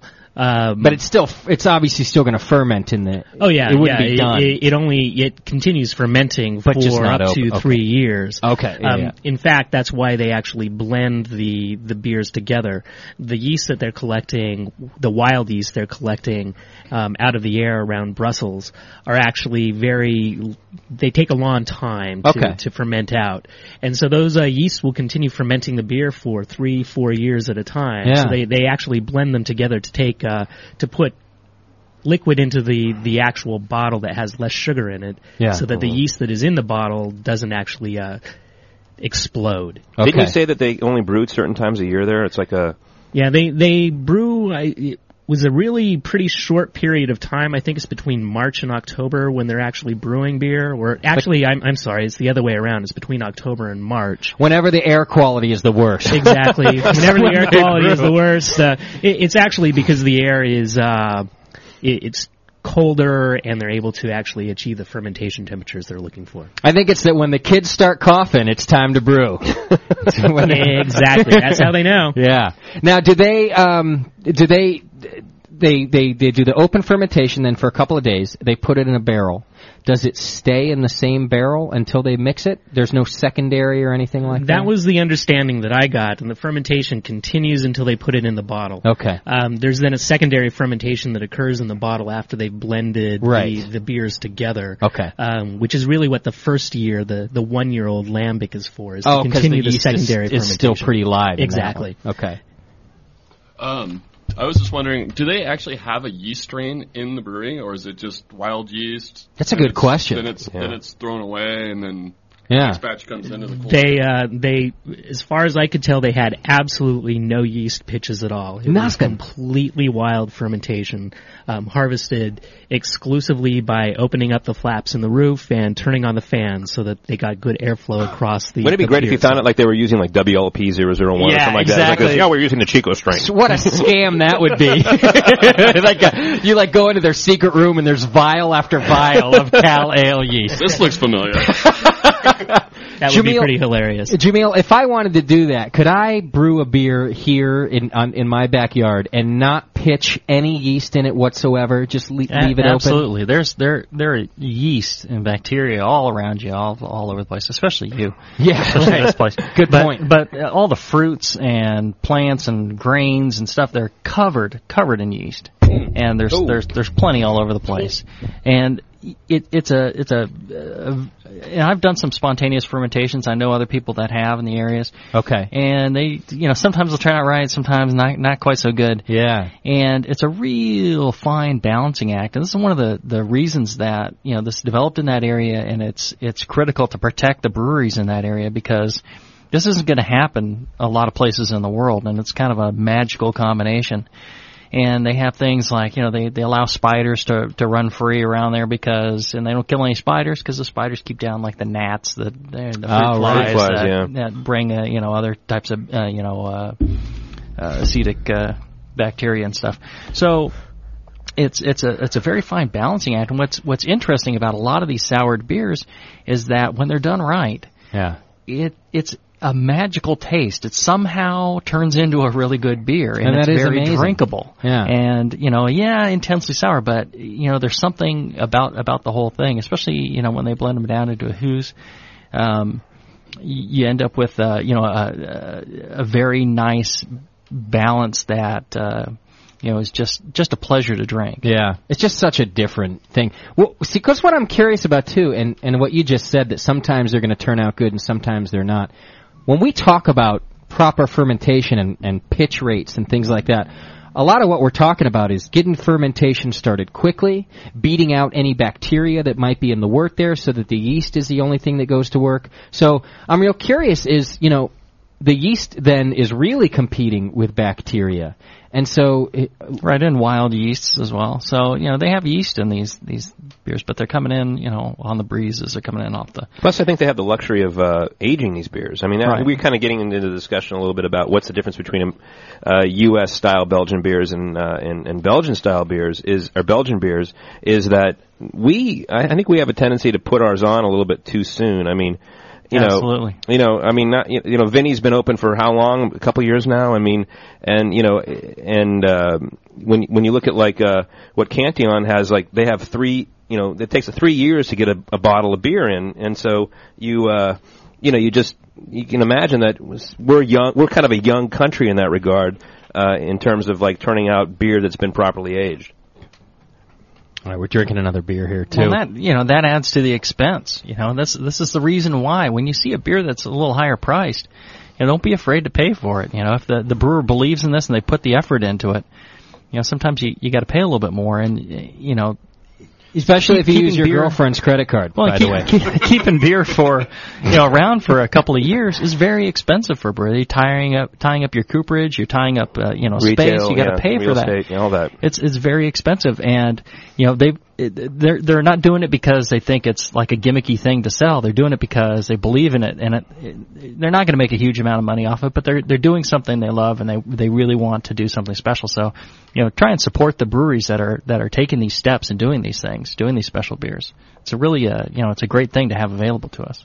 what is this one that we just poured here? Look at Justin's eye. like, This "Oh, what is, is, this uh, beer you It's got have a here? pH of about Doesn't it one. taste like your beer? Yeah, exactly. Does it taste like your beers, Justin? No, my beers are not infected. They might not be good, but they're not infected. you know, there's a rule in the brewing community, or uh, if you if it doesn't come out the way you want it to, dry hop it or change the name. So Yeah. if, this, if you make if, Justin, if you make an ale or something like that, and Yeah. it comes out tasting like this, just say it's a Belgian beer. Sweet, that's exactly what I'm gonna do. That's why it's Well- interesting to always like judge homebrew competitions. It's Yeah. like, was this supposed to be a lambic? Yeah, hey, wrong category. well, uh, well, the, what we're talking about here is the the beer that we're drinking now, which uh, um, somebody say that name for me. It's a Drefontaine Oud Guz. Okay, so it is a goose, and it's just real tart. It's a very like a like a like the candy sweet tarts kind of tart. Yeah, Tart. this is this is mildly tart as as far as Is that right? Yeah, this It's is still actually pretty tart. uh, very dry. Am I right? It's, a little- tart. It's tart. It's tart. tart. Yeah. To go from the uh, the brother David's uh, double, which is fairly malty, this is pretty tart. Yeah, yeah. But I know what you're saying, But as, Jamil. as far as the, the range of these go, yeah, you know they, they, they get intensely sour. It also has a bit of a kind of a, a pla- like it's in a plastic container taste to it in the back there too. Like uh, on Maybe the top of the yeast. tartness, there's a, there's a there's that flavor in the back of my spicy palate. phenolics and uh, a little bit a Absolutely. little little horsey in there and uh, Yeah. you know, they got the- Um, lactic acid as well. There's a yogurty taste to Mm-hmm. it. Mhm, Um, mhm. To the back. You know, and all these things we're saying, it's really goddamn good. Like it sounds like we're talking about a terrible beer. It's not Well, see, terrible that's, at all. That's the thing. It, you know, it balances out, and and you know, Yeah. once you, if you expect these things and you know what it's supposed to taste like, it's like wow, yeah, they did a really nice job with this, and it's it's it's fairly well balanced, and it and it and it achieves all the things that you're interested in, and on. On a you know a hot you know Concord day, Pacheco day, yeah, this is going to be you know a really nice nice It's beer to be good. drinking. Tastes like a slip and slide. How do you even know what that tastes like? Come on, like you never dragged your tongue down the slip and slide. It's the same way I know how uh, the back of a horse tastes. yeah, that's it's the same way they can say it tastes like a wet horse. That was a horse the other night. Uh, no, it's it is. I just want to say it's funny to sit around and, and mention things like that about a beer, and then really enjoy the thing at the same time. It is just a cool thing about the these oddest thing in the beers. world. It really is. I mean, I remember years ago at the uh, barley wine festival at the Tornado, and w- there was one brewer that brought what he called a Belgian barley wine, and you were like, "What?" And then you thought about it a little longer, you're like, "Ah, something went wrong there." And uh, it, I think if we were told that it was maybe a Belgian beer, our our impression of it would have been different. So. I mean, it's definitely one of those things where you have to know what you're about to drink because if you don't know what it is, you're going to go like, uh, "What's going on here?" Unless you're Steve here, Hmm. You know, I, he's like that's a right. friggin' he's like a giz freak. I got a funny story about when I first started out. You know, I started learning about these beers, and I thought, okay, I'm going to make myself like an O- Ode Bruin. And the way I'm going to make it is, I'm sure there's plenty of contamination going on when I'm brewing. I'm not not that clean a brewer. It's going to be, you know, so so, and and over a course of a few years, it's going to turn. So I'll brew this beer. I'll just set it aside. I'll keep sampling it. Eventually, it's going to get kind of sour and funky, and and I'll be right there. Well, the other day I tasted this. It's like five, six years old. Oh. the darn thing is still clean. So I'm thinking, well, you know, I, and I had bottled it and everything. If it was in a keg, I could I could go ahead and inoculate it. Right. Not enough ass. Yeah. so it's, you get it's enough just, of- just things things still clean. So uh, you know, y- there it, it's a real trick to to make something like this. You It's know, so it's funny. not- we it's not we that all simple. accidentally contaminate our beer, but doing it on purpose, it's a difficult process. you know, I'm like, can you vacuum or something? Sweep? I don't care. We need some more shit in this thing. It's not coming out right. The problem, Jamil, is that you guys do it in the clean room. Yeah, well, I didn't have the clean room back then. You didn't. No, no, we didn't use gloves. Didn't Take use the mask masks, off didn't the use- kids. didn't use the clean Is that room. right? I have to ask you a question because I've Yeah, listened do to some it. shows, and I got to ask Do you this. straight because you're in the room with me right now, and you've got Steve and I and, and, and Roger here. Are you really using gloves and all that? I And mean, masks? and masks and and, All right, and all right, hep so- filters. So I mean, it's what like the that. hell is going on over there? And how long do you soak your gaskets in? Uh, so so I do. Ooh. Getting personal on the gaskets, man. All right, so I do I do have a uh, a, a clean box for for certain work. That's- Uh, we were talking about making beer, right? Yeah, yeah. That's his porn collection box. yeah, and, And then then, there's- and then uh, the only time the masks and gloves come out is um, I bottle with my wife and she does the capping. Yeah.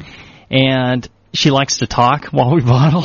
So and that drives you nuts. Well, no, you know, just a lot of talking over the open bottles and stuff. That I, I was like, okay, we'll we'll put ma- we'll put masks on, right? so we put masks on. The other I thing want to is, see a picture. I think, you know, I think everybody right she's, now wants to she's see a picture. reaching in for the caps, and she's got like you know, she puts a lotion on her hands and stuff. So she needed to put some gloves on. Either either wash her hands, get all the lotion off, So- uh, or put gloves on so I don't get like lotion in my you know sanitizer on the cap. This story's even better now because now it's instead of telling his wife to shut the hell up, he's like, put, Put the a mask on, put a mask on.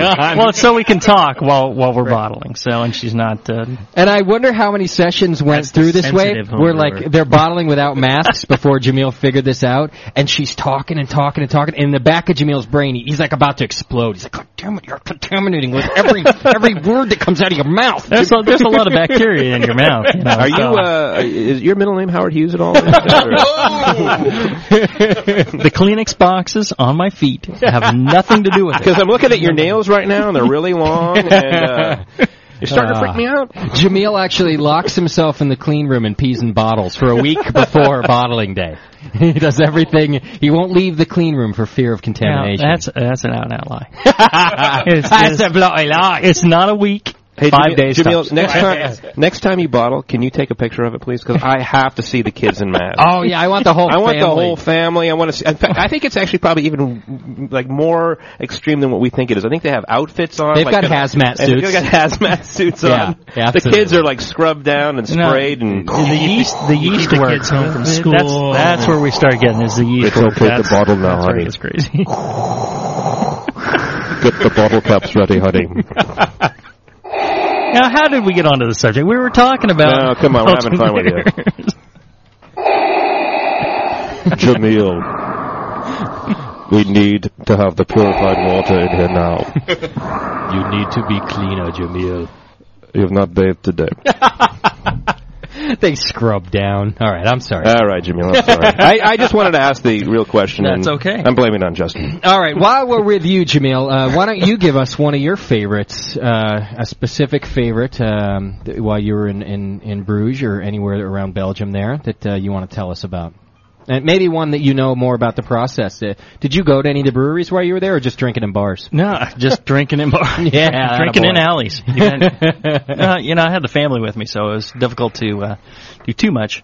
But uh, uh, I spent uh, some time in Bruges and some time in uh, Brussels as well, and uh, I focused on mainly all the uh, s- uh, Flanders Reds and the uh, the Ode Bruins and all the all the sour Flanders beers of, of those kinds. Okay. So they tend to be a little um, less acidic than the lambics.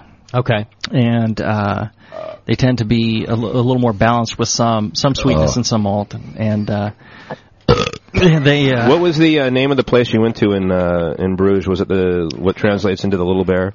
uh, yeah yeah What's I the went name of there. it, Steve? It's, it's at the Uh, Bruges beer run by uh, Daisy. Yeah, the Bruges Biertje. Yeah, I Yeah. went there uh, Exactly. with the family and uh, hung out for a little while before dinner. That's a great plot spot. Yeah. Did you and, uh, let the kids taste any of this stuff?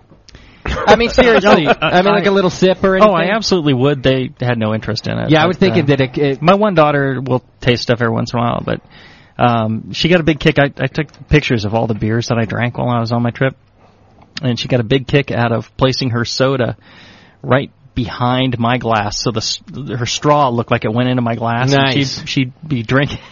while, while I took the picture, so I got pictures of her drinking all sorts of beer through a straw, and she she gets a big kick out of it. And I'll I'll post this on the web. I'll go to prison in about six months. Look, Daddy, I'm drunk.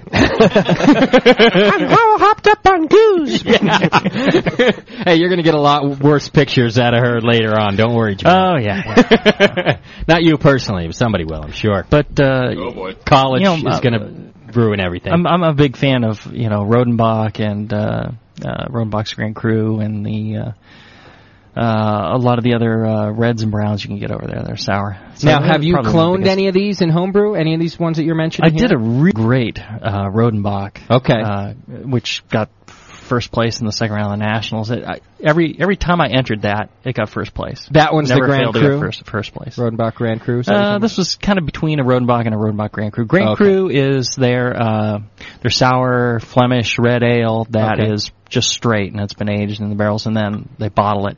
Their regular Rodenbach they they blend it with uh, you know a less sour beer and it's a, a little more uh, balanced. Okay. And you did you clone that one and uh, Yeah, and uh, did did a great job. Used the the Rose Lair yeast, which is where uh, Rodenbach is located, Rose Lair, uh, Belgium, and uh, were there. you How'd you- get a how did you pack get- from uh, Y yeast? You toss it in and uh, let it work its magic for six months to a year, and you know it takes it takes you a year to make make one of these beers. and At is that least. how long yours was around? A year before you put it in competition? Yeah, about a year and a half, I think. Okay. And then it, it seemed to be just about right. And, now, uh, do you have to temp control it for that whole year, or it's okay that it goes up and down? Uh, you, you can have some swings, and some swings are good. Okay. Uh, you just want it to be too intense, and you want a kind of an average temperature. So I have a, a shower stall and a downstairs bathroom that stays like 65 degrees, you know, between 70 and 60 degrees throughout the year. Okay. And uh, I put it in there in a plastic bucket since uh, the plastic will leak a little oxygen through the, uh, will permeate the uh, oxygen. And you want that? Through the uh, plastic wall. Yeah, you want a little bit of oxygen in there. That The balance between oxygen and no oxygen is going to determine the level of acetic acid that you're going to get in the beer. Okay. Uh, if you get more oxygen in there, you're going to get a little more acetic. You get less oxygen in there, you're gonna it's going to favor the lactic. Okay. And uh, there's also some other uh, things in there. They- And the the blend from Y yeast includes some California ale yeast in there, Hmm. so you can just pitch that right into the wort. It'll ferment out with the California ale yeast. Then it will. Um, uh, the bugs will, will continue to go to work, and over the course of a year, it'll form a pellicle, uh, like a kind of a leathery layer on top of the beer. You'll see that form. Yeah. And after a period of time, it'll break up and drop, and then uh, you know about that time, maybe a few months more, it's it's kind of ready to ready to go. Do you ever have to uh, stir it, move it, uh, Nope. add oxygen, add yeast? Nothing. Nope. You just let it go. If you're going to use a wooden barrel, uh, you'll lose a lot of liquid through the barrel. It'll it'll it's the spirits share of the the barrel. Okay. And you you should top those up, but uh, with a plastic uh, bucket, you don't really have to worry about that. You're not getting as much oxygen transfer in a plastic bucket as you do in a wood barrel. Right. Okay. Uh, there's a guy, uh, Raj Opt, who he figured out exactly how much uh, oxygen permeates uh, your standard bucket, Oh, the wow. certain size barrels that like Canteon is using, and uh, you know uh, a carboy with uh, certain different types of stopper materials. And uh, he's got it all worked out on a website, and you might you might look into that. I had really good success with uh, the plastic bucket. I actually fermented the the beer out first with California ale yeast. And then um, once that was completely finished, then I added my bugs and uh, worked it down that way, and it that came out with a real balance. If you start with the the bugs at the very beginning, yeah, you have to be kind of careful because it can end up really sour or really sweet, and it just depends on a lot of things. And if you're going to do that, you might want to brew two of them, one soured and one not, and then blend them back. Oh, right. That's a Make good yourself idea. Rodenbach. That's a great idea, actually. And Yeah. now, when you're done, what do you do to carbonate that beer? Uh, I I keg and uh, carbonate under pressure, and then Okay. uh, counter pressure fill. If you wanted to have that beer sit around for another, you know, uh, period of time, you could have added a little more yeast back and bottled them and bottle condition. Or if you bottled it, would it do it itself? You can. Uh, the the problem is you need to be really careful with the uh, soured beers because the bugs will keep working and keep working to a certain point. Okay. And if you're bottling a little early, it can get explosive. Gotcha. So a lot of places that are doing this now and they're bottling, they'll pasteurize them when they get to where they want, and then they'll counter pressure fill them. Okay. Um, y- the thing for a home brewer to do is, uh, yeah, you know, I, I I just believe in kegging. Yeah, it's easier. Because you Yeah. can control You it have and- uh, it's far far more control. Um, you know, uh, but you know, give it a try, and you know, if things start exploding, uh, I didn't tell you to do it. Uh, yeah, you know, Disclaimer. close close your eyes when Justin you pick up the did. bottle. He told you to do it. Okay, we got to take a break, guys. Um, when we come back, I want to talk about the difference between Belgian beers in Belgium and Belgian beers in America. Are we even allowed to call them that? We'll find out when we come back. It's the Brewing Network, the Sunday Brewcast. We'll be right back. You're listening to the Brewcasters, on the Brewing Network.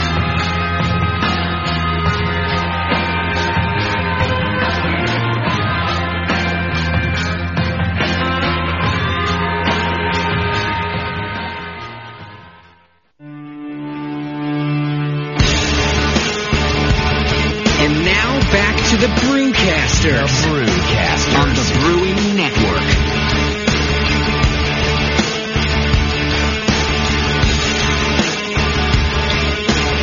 Welcome back to the Brewing Network. Full studio. Uh, some cool guys hanging out with us today. Happy about that. And let's not forget about Daniela, of course. Thank you. How's the chat room going? It's going fine. Yeah? Very lively tonight. Is it? People having fun in there? People having a good time. Hit the chat now button on our webpage if you're at home and you're not in the chat room. It's a good time and really adds a lot to the show, getting to know what's happening in there and the questions that they're asking. What did you And, do uh, to my mic? It smells like puke. I didn't touch her mic. That was Guz. I think Natty's Nat, yeah, Natty's been using Seriously, it smells disgusting. Natty uh, uses it on. I thought it was the Fridays. Belgians in the room, but no, it's my mic. Yeah, Natty uses it on on Fridays. Could be his. you don't want to know what goes on in this It's room. the puke on mic on the really do not want to know. I'm happy I have a job. All right, we've got a couple of other Belgians to try here and talk about those. But first, both Roger and Sean, and I think Steve's about to also, have tried Daniela's beer. Yeah, we did. um, yeah, I'll pour the glass. I keep waiting All for that. right, guys, you can be totally honest because I'm only learning from you. So why don't we talk about what you think, and, and if you're just tuning in and you don't know anything about this, Daniela's beer is a blonde ale, and it's basically brewed like a Helles, except with a Cal ale yeast. The whole recipe's Helles, and got a Cal ale yeast, so she uh, ale fermented it, obviously, and ended up with this. And uh, um, and I like it quite a bit. You've heard me talk about it, and others have been commenting on it. so That's- why don't we get their opinion? It's really nice. It's uh, it's got kind of a nice corny kind of. Was this an all grain beer? Mini extra- mash. Mini, Mini mash. mash. Okay. Uh, it's got kind of a corny kind of aroma, which would be acceptable for a Hellas in some ways. Mm-hmm. Yeah, I get a definite grainy aroma out of it too. Do you? Which is good. But right? Daniela, it's super Absolutely. clean. I mean, there's no. It doesn't suffer from sort of what some home brewers suffer from, which is uh, when they they ferment too high. The fermentation's really clean. There's not a lot of kind of the the phenolicness that you'd expect from a And I'm really happy that you're saying that, Sean, in particular, because that's the worst part to me in trying other people's beer, homebrews, Yeah. and they're infected. I, I just can't do it. And I really, I'm super careful with that. Justin taught me to be super, super careful with that. I told you, Jamil. F you and all your stabs at my beer. if there's one thing my beer is, Oh. it's clean. no, my I friend. didn't say your beer was clean, but you really instructed me well about how to have a Oh, clean beer. Sorry. What's the alcohol in it? I think it's uh, it's five or five ish. It, I think it was four, no, It's five ish. five-ish, yeah. No, it's it's it's very good. I mean, honestly, Thank we're you, not Roger. sucking up to you because you're the only woman in the room, but, uh, uh, well, maybe we are, but, uh, no, I mean, I have to tell you, it's actually a very drinkable beer. It's really nice. And I mean, it's my second If I would have known that, I wouldn't have had this, the Coors Light. I would have been, uh, drinking your Hellas. It's nice. It's really nice. Now, what about improvements? Because she says she's Yeah. not going to move on to another beer until that one's uh, as perfect as can be. So, well, um, if you're calling it a Hellas, try a lager yeast. I mean, Yeah, but isn't the problem that I would actually have to lager the beer then? And we I do not can't- have a fridge where I could lager it in. yeah. And use the O1 yeast. We can't lager. What What's yeast that? did you use? Yeah, O1. yeah. California. See, that's a Yeah. nice yeast because it burns clean. It ferments Yeah, clean. it's- it's a Yeah. very clean Yeah, so you're only going to show off the malt and hops. That's why I like it. Use it, Roger. yeah, I know. Uh, that was a question. Well, yes, I I do use that. It's not you and I hanging out on your porch drinking Coors. We're- It's like we're having a radio show here. Welcome to it. You use My bad. hops, Roger. I know. We use that malted stuff too. uh, yeah. The two uh, Barley. things I, I dinged it on were um, one is the clarity. I think I think there there's a you know, Clarity is an issue, but you know. It's a you know well, she wants a perfect beer. And, right. So uh, what am I going that to do would be about one the thing. clarity? Well, Well, the and- old one you Lager- started- lager it. Well, that and I, I think Thanks, it's just Roger. I don't think it's gonna this. I'm not sure if it's going to drop clear, and I Yeah, and it's I been wonder three also weeks about now. that partial mash, whether you got full conversion on that. And uh, the other thing I noticed was uh, kind of a uh, a slight uh, higher alcohol, kind of uh, kind of a surprising, uh, almost slightly solventy. You know, really. Uh, you It know, is in the, a little in the on the sample, salty side. On the on the sample I had Now that he mentioned initially. That was Uh, my fault. Sorry. uh, Oh, jeez, I'm not which was, gonna which ignore was uh, That's a week two- ago or a two week weeks ago, ago. yeah. Yeah. And uh, and I, I noticed uh, a little something that kind of surprised me right off the bat, and I'm, I'm Mhm. Mm-hmm. not sure if it's that or Justin was breathing on me or what, what it was, but but uh, those were the only two flaws I could pick up. So what am Well, I going to that- do better that- next that's time as- then? about as- like, as give me critical some thing I- instructions. But you know, I, I think the whole you know, if you want to make a Immunicalis, which I know is your favorite favorite beer, Right. You're gonna have to go to lager yeast, and even if you use a lager yeast warm, it's gonna taste more. uh, This is an argument that uh, I think Chris Colby s- proposed in uh, the, one of the Brew Your Own magazines Hmm. that.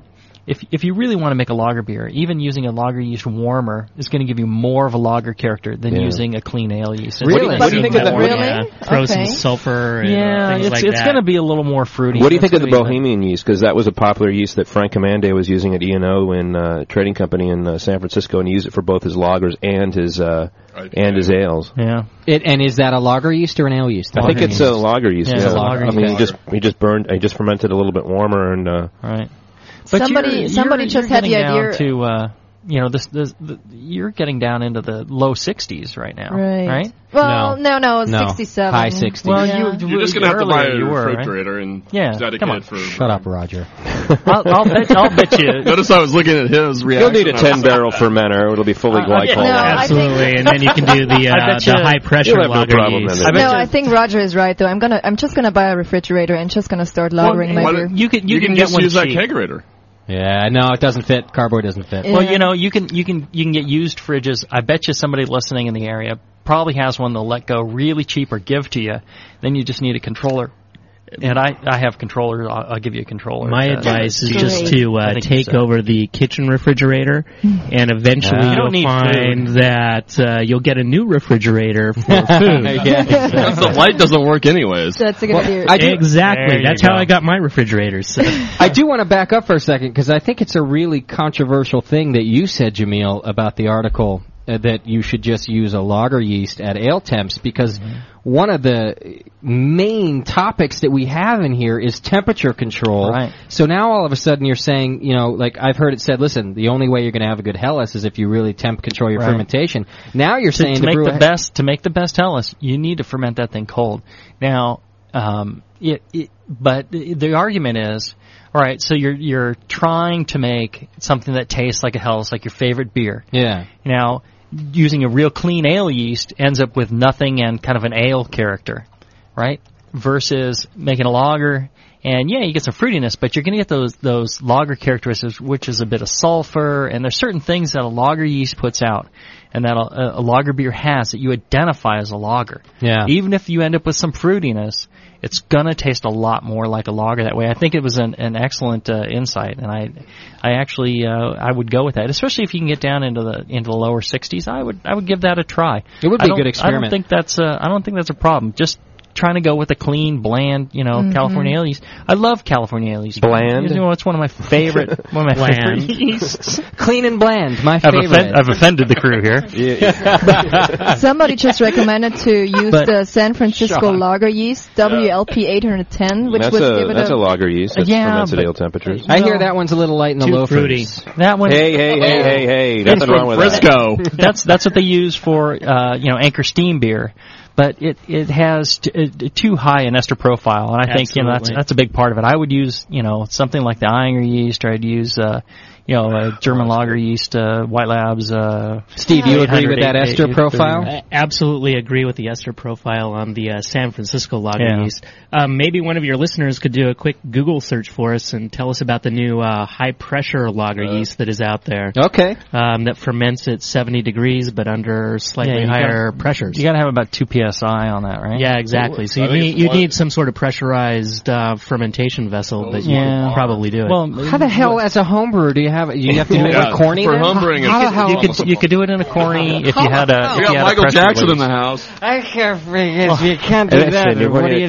you do? Well, what, what, what happens is the the uh, the partial pressure of CO2 when it increases, it suppresses the yeast, and they, they put out far less esters. Yeah. and that's how. So there's Right. some some breweries that they're using uh, lager yeast under pressure, and allows them to ferment warm and get a lager out in the same time they could get an ale out because they're they're doing it warm. Okay. and the the pressure uh, suppresses the uh, output of the esters, and that that's what they're doing it it doesn't make that great a lager though. Oh, Okay. But you know, uh, you got room for a fridge. I would say. Uh, Yeah, you put we one do. in here. Might have and, to do uh, it. Well, you know, one of the things I like about this, I, I know that Daniela's going for a Hellas. What I like about the beer, though, is that it's a it is a Hellas, but it's got some of the fruit characteristics of Cal Ale. I think it's a different beer. I wouldn't call it a Hellas. Uh, you know, uh, Daniela calls it It's a like a Hellas 'cause blonde. it's- But I, that's why I It's a call, blonde. and I It's a- like that. it's a good, I think it's a good combination American to take blonde the ale. the noble hops of a Hellas and brew a blonde ale with. I think because I think it works out to be its own good beer, just like that. Yeah, it's Now great. that being said, of course she's going for Hellas, so you're right. She's going to have to lager. Uh, I'm what hops gonna did buy a you fridge use? next week. What hops did you use? But, uh, I used Holler Tower, three times one ounce of Holler Tower hops. the Gordon Bierschmidt. Oh. That or I, I think- Mm. only use German stuff. I think you pack up your goods. Yeah, come on up to my house. You, you move in with Listen, us. hey, out what's there going on? and What are you live up talking there, about, Jamil? know? I got plenty of fridge Then I have space to for wear you. a mask though while It brewing. would. she doesn't want to have to wear the hazmat because suit. I talk quite a bit too over brewing. Easy, Howard Hughes. and I, I smoke and I do all crazy stuff while I'm brewing. Oh well, crazy stuff. Yeah. well, well, see that may. You must put the mask on, Daniela. The children have them on as well. Go to Jamil's and brew there. The beer will be good. What happens to your accent every time you do that? I don't know. Doesn't Darth Vader sound like that? No, he Yeah. doesn't. sounds like James Earl Jones is what it sounds like. that is Darth Vader. I'm stoked that you guys like my beer though. I overall. liked it. I mean, honestly, I, I sound like a 16 year old girl right now, but uh, I uh, I liked it. I thought it was It's- really it's good. the Coors Light that's doing It goes really good with Hello Kitty cupcakes. Come on, it's a man beer I brewed. a man brew. All right, what's this new one that we're, we're the new Belgium we're having here? Because I don't know how to say that one either. I'm It's, so uh, terrible at pronouncing It's things. the Meritsu. Meritsu. Yeah, I, I can't see it. See what is it? Your yeah, this one's the Meritsu The Eight, Jamil one. He's and they call it's it's al- also known as the Eight because Just take it's your eight mask off, percent Jamil. alcohol. and uh, this one's good. It's a darker one. It's it's actually called I, I think it just says dark ale or dark beer or something on it. What does it say under the eight Dark there? brune. Dark brune. Uh, and is there a darker one? A much maltier, less sour Belgian than the ones we've been describing in here so far. Uh, I like it though. I, this is really uh, one of my favorites here. It's It's, it's nice. It's really nice. Got a kind of nice, uh, very nice sweet kind of malt flavor to it. It almost seems bitter than the uh, the brother David. It's, uh, Really? certainly like. I mean, doesn't Definitely has uh, less banana on it. Um, Getting a lot of raisins. raisins. Yeah. Yeah, raisins, you're some right. Caramel from the uh, candy sugar. The dried fruit category, dates, raisins. but not not much in the aroma, eh, but heavily in the in the Yeah, flavors. More, yeah, more yeah, the flavor than the aroma. Yeah, dark dark fruits, dark uh, uh, f- fig and caramel and uh, and raisins and. I like it. Yeah, yeah. This is a really good one, and I like that real. I like the raisiny good choice and malty flavor too. Well, and, and you asked about um, the difference between a lot of uh, Belgian beers and American versions of Yeah, Belgian that's- beers. I wanna talk about that now. I, I would say, i- i- as a generality, right? Um, The American versions tend to be sweeter. Now, Especially the San Francisco Yeah, versions. they, they don't they don't have to be, and and you know, the, the American craft brewer is probably one of the finest in the world. Yeah, and uh, That's a good really- answer since there's Absolutely. three of us right here. Yeah. Because we're going to kick your ass. Um, American craft brewing has, has just become just, and, and Michael Jackson will tell you this too. He says that America is where you know the no, USA you're, exact- is where you're exactly right. Carlo Petrini, which is like kind of a, which is a guy that started the slow food movement in Italy, and uh, this is sort of the anti um, fast food thing. Um, they were Love gonna that. they, were- they were gonna put uh, a McDonald's in Rome in his like favorite area, and he decided he would start this big movement, which is a huge, you know, eh, eh, thing that's kind of sweeping you know all over the country in the U.S. And his whole thing was uh, when he was asked about uh, a year ago uh, at a conference in San Francisco about what is the most and, his, and you know he was asked this in Italian what is the most interesting thing that's happening in the United States right now and he said the craft brewing industry and you hit the nail right on the head Jamil I mean th- I mean this is where it's at right now I mean we were just in the infancy almost uh, right now and what the potential could possibly be Yeah. uh, Well, the, and the West Coast is huge too. I, I'm kind of partial to the West Coast, but And you know, M- Michael Jackson will tell you, you know, God bless the U.S. brewers because they're saving so many styles. They're they're expanding the boundaries of beers. They're they're so creative and they're so passionate about it, and they're so willing to do the research and the work up behind it. Right. This is really saving the world's beer. And we're so you know, hungry to it's make a just- living just that amazing. doesn't require work. Well, so but so uh, but you know they're they're the the Belgians uh, most of the Belgians that you're going to taste in the U.S. I think tend to be slightly sweeter. Yeah. The the Belgian versions tend to be uh, uh, drier. Overall, Well, I would you really- guys I- agree with I- that? or actually, no? I, to, I, I don't, in some ways I do agree with you. In other ways, I, kind of disagree because I think what's happening uh, is a lot of we're so used to adding a lot an abundance of hops, Mm-hmm. Mhm. and so we have a tendency to over hop balance. the beer, over hop the beer to balance it out. Mhm. When in, in in some instances, I think Mm-hmm. So I've you seen need that examples residual sweetness. Mm. exactly we, that we want a little bit more. We we want we. we should have more sweetness, Right. And uh, I think that we have a tendency to put more hops in the beer. But So are um, you saying that your Well, your, that's your okay, too. malt bi- your malt bill ends up e- even in your Belgians then being a, a, a- a bigger malt bill because you're used to balancing that with more hops? Yeah, I mean, I would say that, but I would also, s- I mean, I would say mash temperature has a lot to do with it too. I would also say aging does. I mean, we're we're you That's know we're true. we're so used to turning you know beers out so quickly. Yeah, and it is amazing because you do try some. You know, I was up at you know not to single them out, but I was up in Portland a couple weeks ago, and I went out to Full Sail on the Hood River, and I had their Grand Cru uh, on tap there at at uh, Full Sail, and it was like. It was kind of like an American version of that beer. Okay. And it was, it wasn't, you know, we, we were still like, we're like almost, I always tell people in a lot of ways, you know, with the exception of the big, you know, the Russian rivers and the Allagash and the people that are really experimenting are, are Pizza Port, uh, and, you know, Roger to an extent are, we're kind of in the infancy of doing this. And we are almost like when craft brewing became popular in the United States, uh, and we were making these beers and we were over hopping them or, or under hopping them or whatever we were doing, or we had contamination issues or whatever was going on. I mean, we're almost at this point right now in the industry where uh, we're just starting to get it. But we haven't, you know, uh, Steve and I, when you and I were over in, in Belgium, we were, you know, we were just struck by. I mean, we had this conversation there. We were struck by how complex and how uh, eh, eh, rounded or these beers were. I think in the American beers, in my opinion, in Belgian Belgian style beers, we kind of we. It's almost like we're figure skaters and we're being. Um, we're What? being, I know. Hang with me on this one here. Uh, we're almost figure skaters, and we have to do the double axle. And I, I don't watch figure skating, by the way, just for the record. Yeah, he does. You watch that He one with the does. star, No, no, no, no, didn't no, you? no, no. What I'm saying- I'm saying- every time I go to two one a, it's on the television. I know. brewery. And I'm wearing the outfit.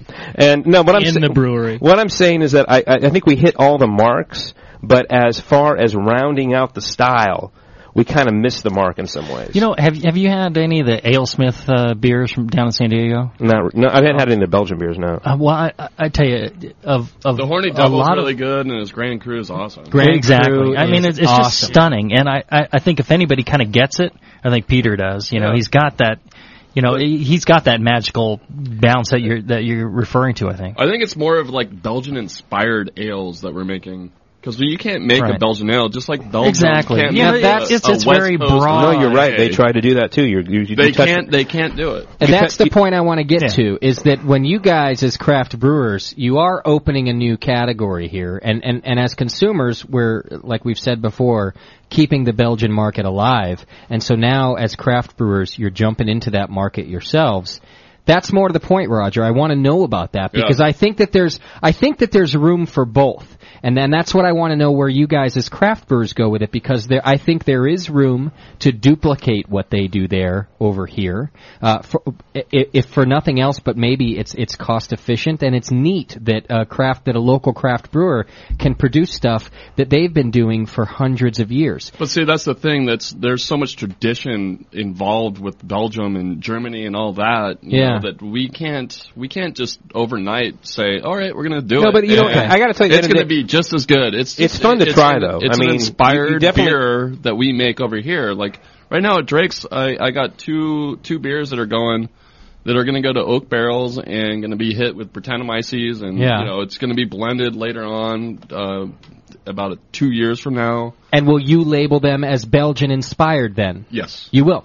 Now see that's the thing too because all right, let, let's let's talk about that. Let's let's make the comparison to champagne. You're just you're flat out as a as a brute maker in the United States, you're not allowed to label your beer as a champagne.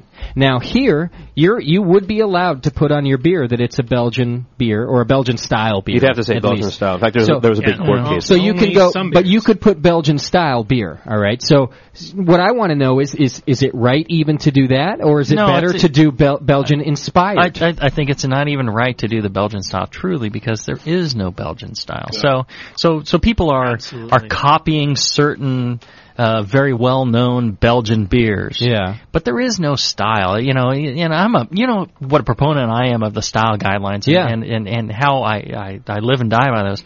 But for for Belgian beers, yeah, you cannot. I mean, all you can say is they're brewed in you know Belgium.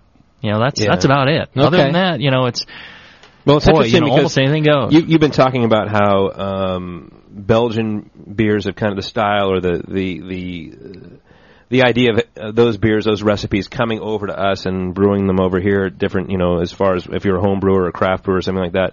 But it actually, it's gone the other way as well. right. Uh, my little story is that uh, I was down at a shoof down in the Ardennes Mountains, uh, and they are producing a beer called their Dublin IPA, which is a double IPA. It's about uh, nine percent alcohol, and they used, you know, which was kind of outlandish in a lot of ways for for an, a Belgian brewer. They used two different styles of American hops. They used uh, Tomahawk and they used Amarillo, and uh, I had the opportunity to try it down there. Um, and that's what it tastes Where the like. hell did that come from? Is that Daniela? No, that was Jamil's. Who was that? Everyone knows I, You, I Daniela. don't. I don't No, go. what? It was you, you dumbass. Who was that? Who was that? Was that you, Jamil? I, Did you take your mask off for a Ju- second Justin can tell you, I never belch into the microphone. Whoever it was, it was the manliest one we've gotten today, and cheers was to not you, you. my friend, whoever that was. Is that Sean like talking? That's why I think it was. Is there a Dan. puppet over there? I'm a, I could actually burp and talk at the same time. I'm a tuba throat singer. Uh, sorry to Uh, sorry to break You the just flow stepped there. on my but- goddamn story. I apologize. It was such a great. Uh, I'm out of here. here. He can't work like this. First, I didn't pick out all the green M and M's, and then Exactly, I I'm interrupted pissed his off now. story. The, the Belgian beers tend to be highly carbonated as well. well, this this story is A that lot of the the American the Ashoof is so popular, and the American importer um, was requesting a Belgian or a- an American style double IPA made by a Belgian brewer, and the, and Ashoof had made this beer, and it is about uh, 65 IBUs, and they're and they have uh, Amarillo and Tomahawk hops in there, but it still smells and tastes like you know an Ashoof beer. It's still using the Did they same yeast actually and all that. use- Uh, same yeast. Yeah, same they yeast, use For all yeah. their beers. Um, what are the IBUs uh, here in the United States, Sean? Say on the 21st Amendment double trouble. Well, that'd be we we we, we shoot for a hundred, but uh, He doesn't. As uh, maybe analyzed by a shoof. well, anyway, Steve, maybe you can answer that question. uh, Okay, no, I- okay. Anyway, I The mean, beer has water. Ten. If I tell this story, it's going to take about five minutes, so I'll make it three. Do that. So, so basically, what happened is I go down. This is a okay. This is actually a great story. I drove down in the snow through the Ardennes Mountains, got to a shoof, met Chris, the owner, and we had been kind of communicating back and forth. And I hoofed a bunch of uh, uh, model airplane parts over there because he's a big. He's really into that. You were And- hoofing what? Uh, model airplane parts. Model But- glue? so we meet, and then he tells me next day they're going to have a degustation, which is a tasting of their Dublin IPA, and I'd be the first American brewer to ever try this. And I was like, oh my god! So and I'd also brought some of my own beers, and so the next day we show up. Uh, and we get a great tour of you know the brewery, and um, I give them a bottle of my um, my double IPA, and they actually they run an analysis on it. They tell me what the the the the, the, the gravity is, and they tell me what the actual hops are because they're way Nice. because we don't have an ability to sort of analyze hops. We don't have a photo spectrometer in the brewery or anything like that. Uh, don't? No, we don't. Come by my place. Unlike most home and, brewers. Oh. And uh, yeah, two percent pressure on top of the fermenter. Uh, and so and so we get a tour and we sit down in this small little tasting room at uh, a shoof.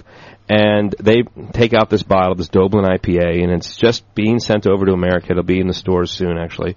And I taste it, and it's it's ac it was actually kind of funny because it was like trying. John, be nice. It was it was tr- it was like trying a homebrew in some. I mean, it was like trying you know somebody and they're all sitting around looking at me. The owners there and all the brewers are there.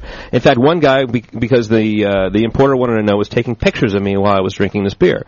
A little unnerving, but. Uh, so I tried this beer and I noticed that it was it wasn't as bitter and it wasn't as aromatic as our beer, as the as the Double Trouble IPA at the 21st Amendment. And and then I said I kind of said, well, it's very nice, it's clean, it's bitter, it's got your sort of a shoof yeast aroma and all that, that that's working for you. Using sort of similar. You did uh, all the niceties. I did all the niceties, and then I kind of hit him with the well. It's not like you know a beer that we'd have here, but then again, I was thinking about it at the time. It was like they they're not trying to make a clone of it. I mean, they're just trying to make their version of it, and they dry hopped it with Amarillo hops. Actually, it's a great story because the brewer told me that he went to go put dry hops in it, and he did what you know what sometimes happens in uh, in brewing is that the yeast the, the hops came right back up at him. So it's Yeah. kind of like the green geyser came right back up at him. But but then I brought out my. um my double trouble and it was one of those weird experiences i think i told this on the show when i called in when i was over there but it kind of awed the room it was really one of those weird experiences that i'll ever i Yeah. can never be able to uh, forget this and it was just a nice Well, and they might have done the same thing to you now that, and I think this is is kind of the point too. Uh, when you're saying, okay, it, it's not like what we would have done over there, and maybe that's not exactly what they were going. for. Maybe they didn't know, uh, but what, what would have happened is is what if you gave them your Belgian, and they might have done the same thing and talked about all the characteristics that make it sort of that style, and then kind of gone, but it isn't something we would have done over here. Well, I'll tell you a funny story. This is when Steve and I were back at the same festival. Another story. last year. Come on, I'm full of Only another stories. three minutes. Give me Pull a, something. Yeah. This is another That last one story. was like 10 minutes. Okay, whatever, Roger. Uh, drink your Maritsu and be quiet. It is Um, good, Maritsu. It is awesome, actually. But Steve and I were back at uh, in Bruges, and we had we brought one of our triples over from last year that we brewed. This is the la- this is the last year's festival, and the, Joris, uh, who's a big uh, great beer guy, he tasted it and he was like, "What is with you and Americans and uh, coriander?" Because we had added coriander, to it, Oh, because that's yeah. what we think we have to add. And Yeah. and he was like, you know, you know, anyway, so. Is that coriander's for your salad, idiot? You idiot, you fool. And way too hoppy.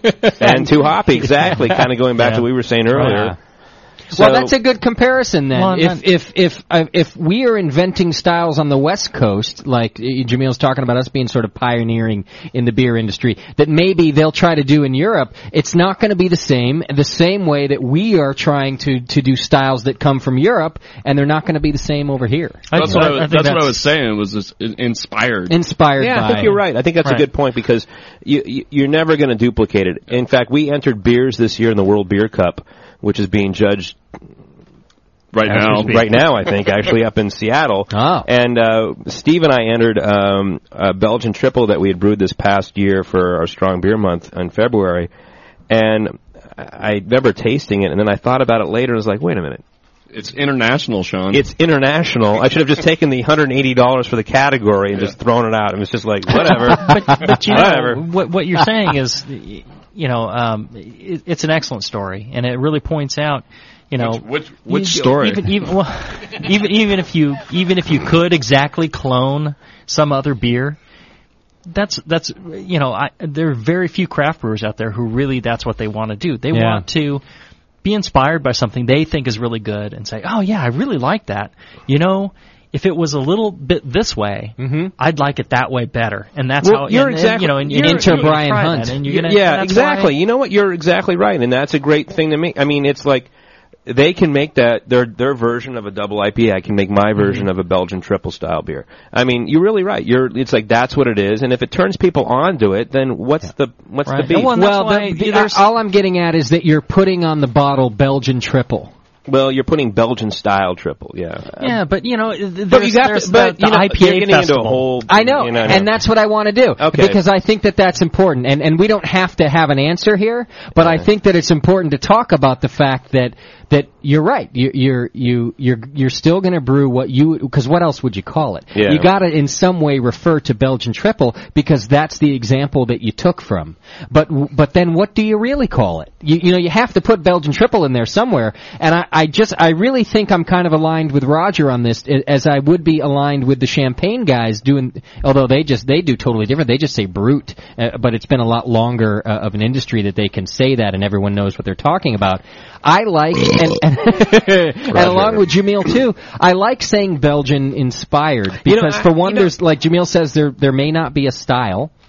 and two, it's not a Belgian double. You know, I actually agree with that. I mean, you brought it up, Roger, but is that what you say on your bottles for your Belgian beers? You say Belgian inspired when you do you bottle your any we of your don't Belgian actually beers? bottle. Well, I mean, uh, beer. that might you know But we, ha- we do have a beer coming out uh, next week that's going to be called Beer Especial, and that's what Belgian brewers call like a one-off. Okay. So it's a one-off for us. So we're calling it that, but it's it's a, a Belgian-inspired beer. It's not anything that you know. Hey, this is going to be a double. This is going to be a triple. It's You know, actually, from- it's just a, Yeah. it's on- a bunch on- of malt that I that we threw together, some hops and some water, and Yeah. we used. Uh, Vinny was nice enough to get get us some yeast, so we used his yeast and Brett? it fermented out. It tastes fine, you know. Did you use Brett from Vinny? No. No Brett in there. Now, b- uh, one, one, one thing, you know, so we have like an IPA festival. If you went there and all the IPAs were exactly the same, yeah, you couldn't have an IPA festival. That's you're absolutely right. The, the other point I want to make is eh, now you start to hear eh, as you go through other places in the U.S. You start to hear West Coast style, you know, IPA or Yeah. West Coast this, West Coast that, meaning you know intense hops and a lot of hop aroma, a lot of hop flavor, highly Big, bitter, big, big. You know, and and and it's like saying Belgian. You know, now West Coast has come to mean something in in the beer world. Well, it does in rap.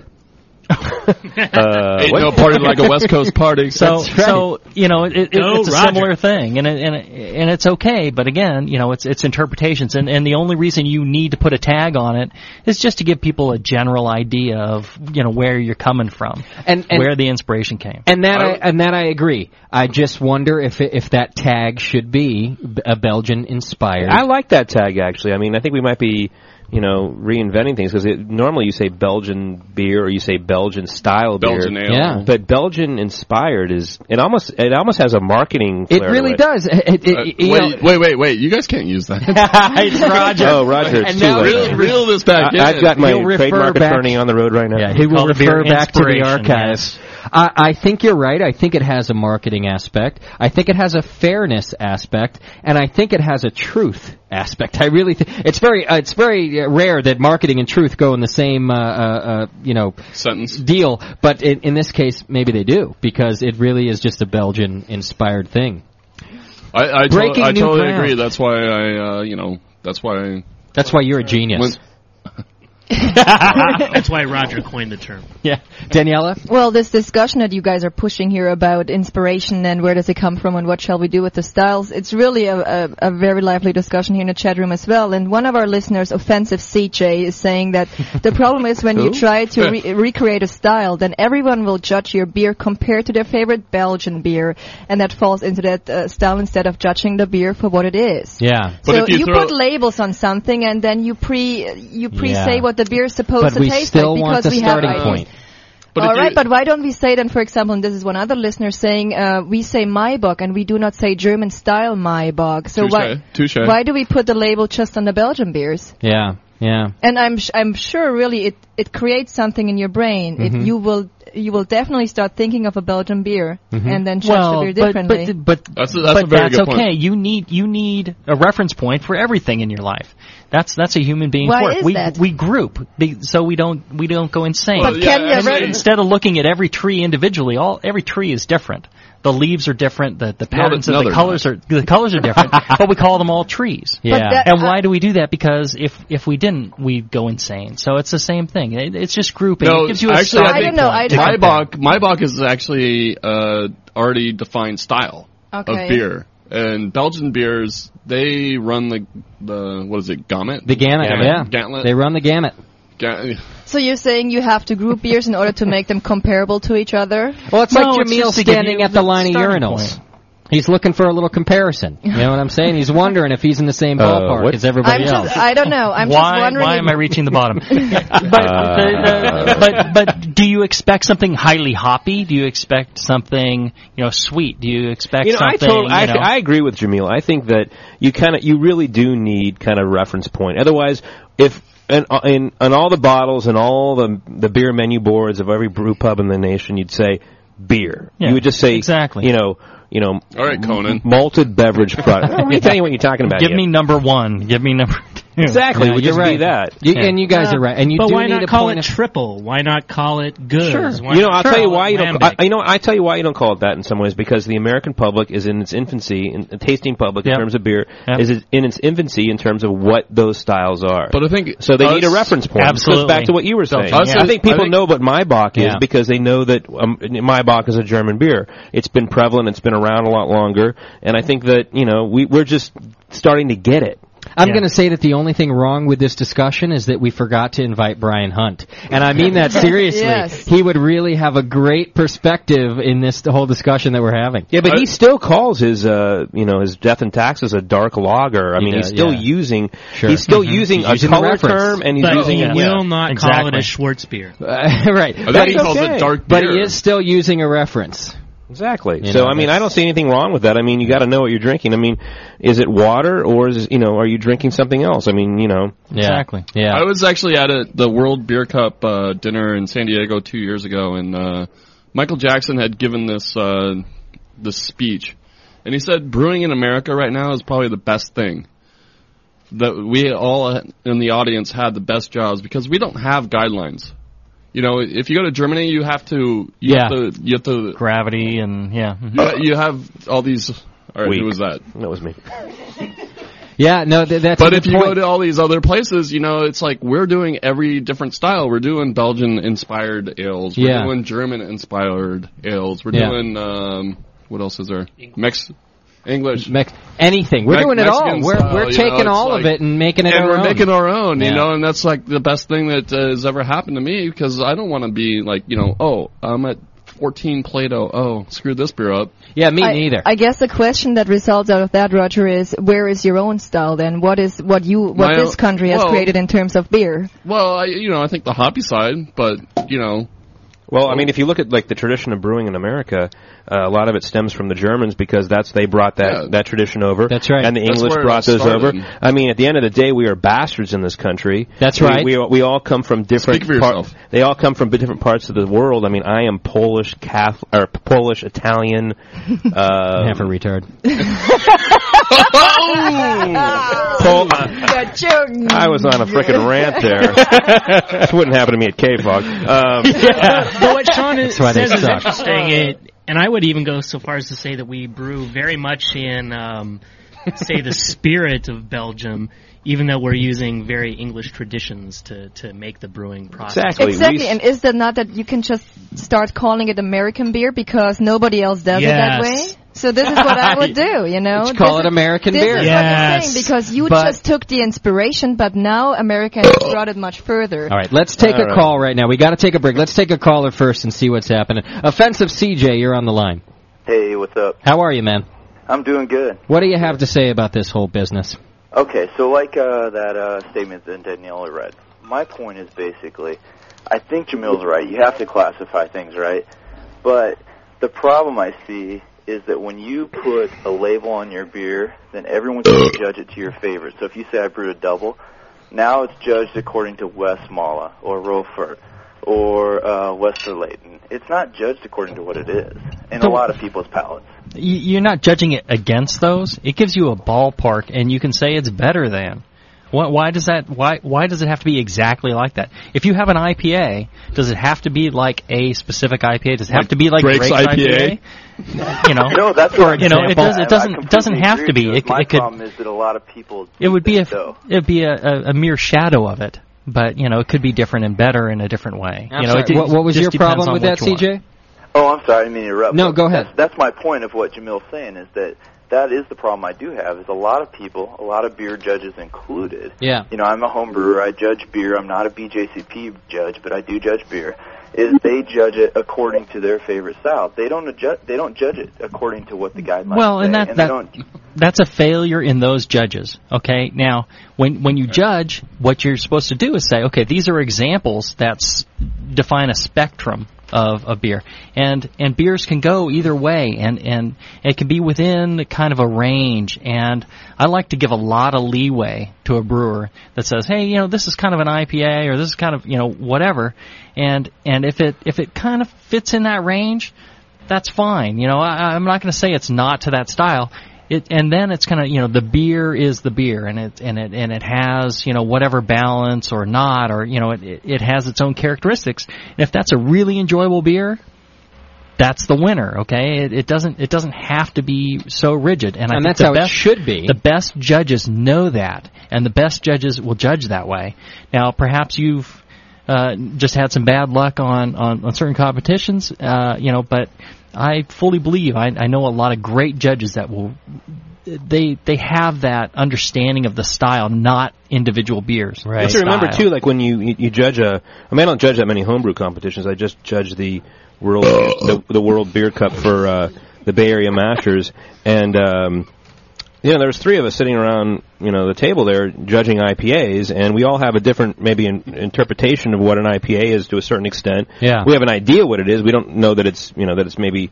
Drake's IPA, but we know at the end of the day that we know it's within that realm of IPAs. Calling it a homebrew now? And- no, and I'm you not. have I'm your- not calling it homebrew. And you have Uh, your well, favorites. may- Roger, yeah, we it's have our favorites, but at Yeah. the end of the day, it's like that's the area, and that's ex- J- what Jamil's talking about exactly. Is that you have an idea of what this beer is supposed to taste like, yeah. and it may not be like this. w- It may not be you know the one- you know the Meritsu, but it may be something around that area. And you can So- say, "Ooh, that's really good. I yeah, like but that. you're It's not- I don't better sit than." around, I don't sit or, around you and know. compare beer. But- I'm Yeah. not sitting around. This this tastes like you know I'm judging a homebrew competition that I'm you know that it tastes like you know Vinny's uh you know Pliny or something like that. I mean That's I'm not wh- that- doing that. but, You know, that's you're talking about competitions. Competitions are guidelines. If you're not in those guidelines, then you're not in. well, you have to be in the guidelines. I mean, whether it's the BGCP or it's the you know it's the you know it's the GABF.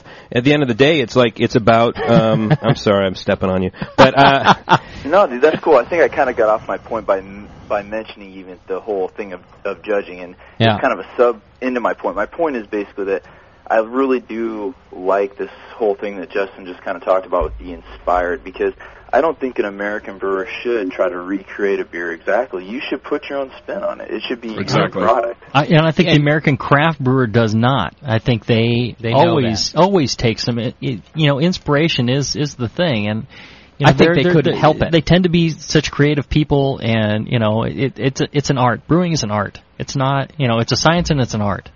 And That and, science and is they already they, done, they the tend art. they tend to take you know their their own creative palette to it, and that's why you you go to different brew pubs. That's why Exactly. you you know That- that's why exactly. you go to you know 21st Amendment and you go to you know uh, wherever else and and Drake's, you say wow Drake's you know, Brewing Company you go to Fridays Drake's. between four and seven. you go you go to these different places and and wow you know you get a different take on all these they may say yeah I have a robust porter and I may go have robust porter at you know different- or the stout at you know uh, 21st Amendment the stout at you know Drake's and the stout at uh, you know EJ Fair wherever Yeah. and it's three entirely different, beers That's And why they're all Steve- great That's why you know? Steve's That's- going that's to take the my thing. pit bull and throw it in the next Belgian that 21st Amendment Damn does. straight. And see what happens out of that. All right, we got CJ. Thank you for the call, my friend. Hey, no Thank problem. you. Thanks, man. All right, buddy. Uh, I would like to take more calls like that. I want to know your opinion. I think that uh, I think we've kind of gone uh, into a whole new thing here for the Brewing Network and created sort of a roundtable of sorts, having all these good guys in here talking about their opinions about the thing, professionals and homebrewers alike. And I like the format. Uh, I just wanted to, to, to finish on what I was saying before, and that's like, you know, we are brewing to guidelines. Bottom line. Yeah. And when we entered the GABF or the World Beer Cup, They're Within- still under guidelines. who the hell was that? Somebody's got some fierce know. ones. Uh, We have to that, that is Jamil. Somebody's out of control. It is Jamil. Jamil's got his mask off and his na- his. Kleenex. But the bottom line is, you Yeah. look at If it Brian was me, Hunt. I'm sorry. Look at Brian Hunt. We mentioned it before. He does not brew to any guideline. Okay. And he doesn't And enter yet he is competition. making, and he doesn't enter competitions because And there's that's no the difference. competition that he can enter that Yeah. his beer will fit in. I I I don't think that's Jamil disagrees. Well, all right, let's take it up after the break. You can Let's brew do it up. it after the break. All right. Uh, I would like to take some more calls. Uh, I got uh, call in. I got other people calling in right now, so hang in there. I want to know what you guys think about this, and we'll keep this discussion going. I think I like right now that Roger makes a good point, and I, and I have a feeling that Jamil's going to make a good point on the on the same token. So you're listening to the Brewing Network, and uh, it's the Sunday Roundtable show is what's happening now, and I like it. Plus, we got some other Belgian beers to taste, and we'll let you know about those. We'll be right back after these short songs. You're listening to the Brewcasters. Brewcasters on the Brewing Network.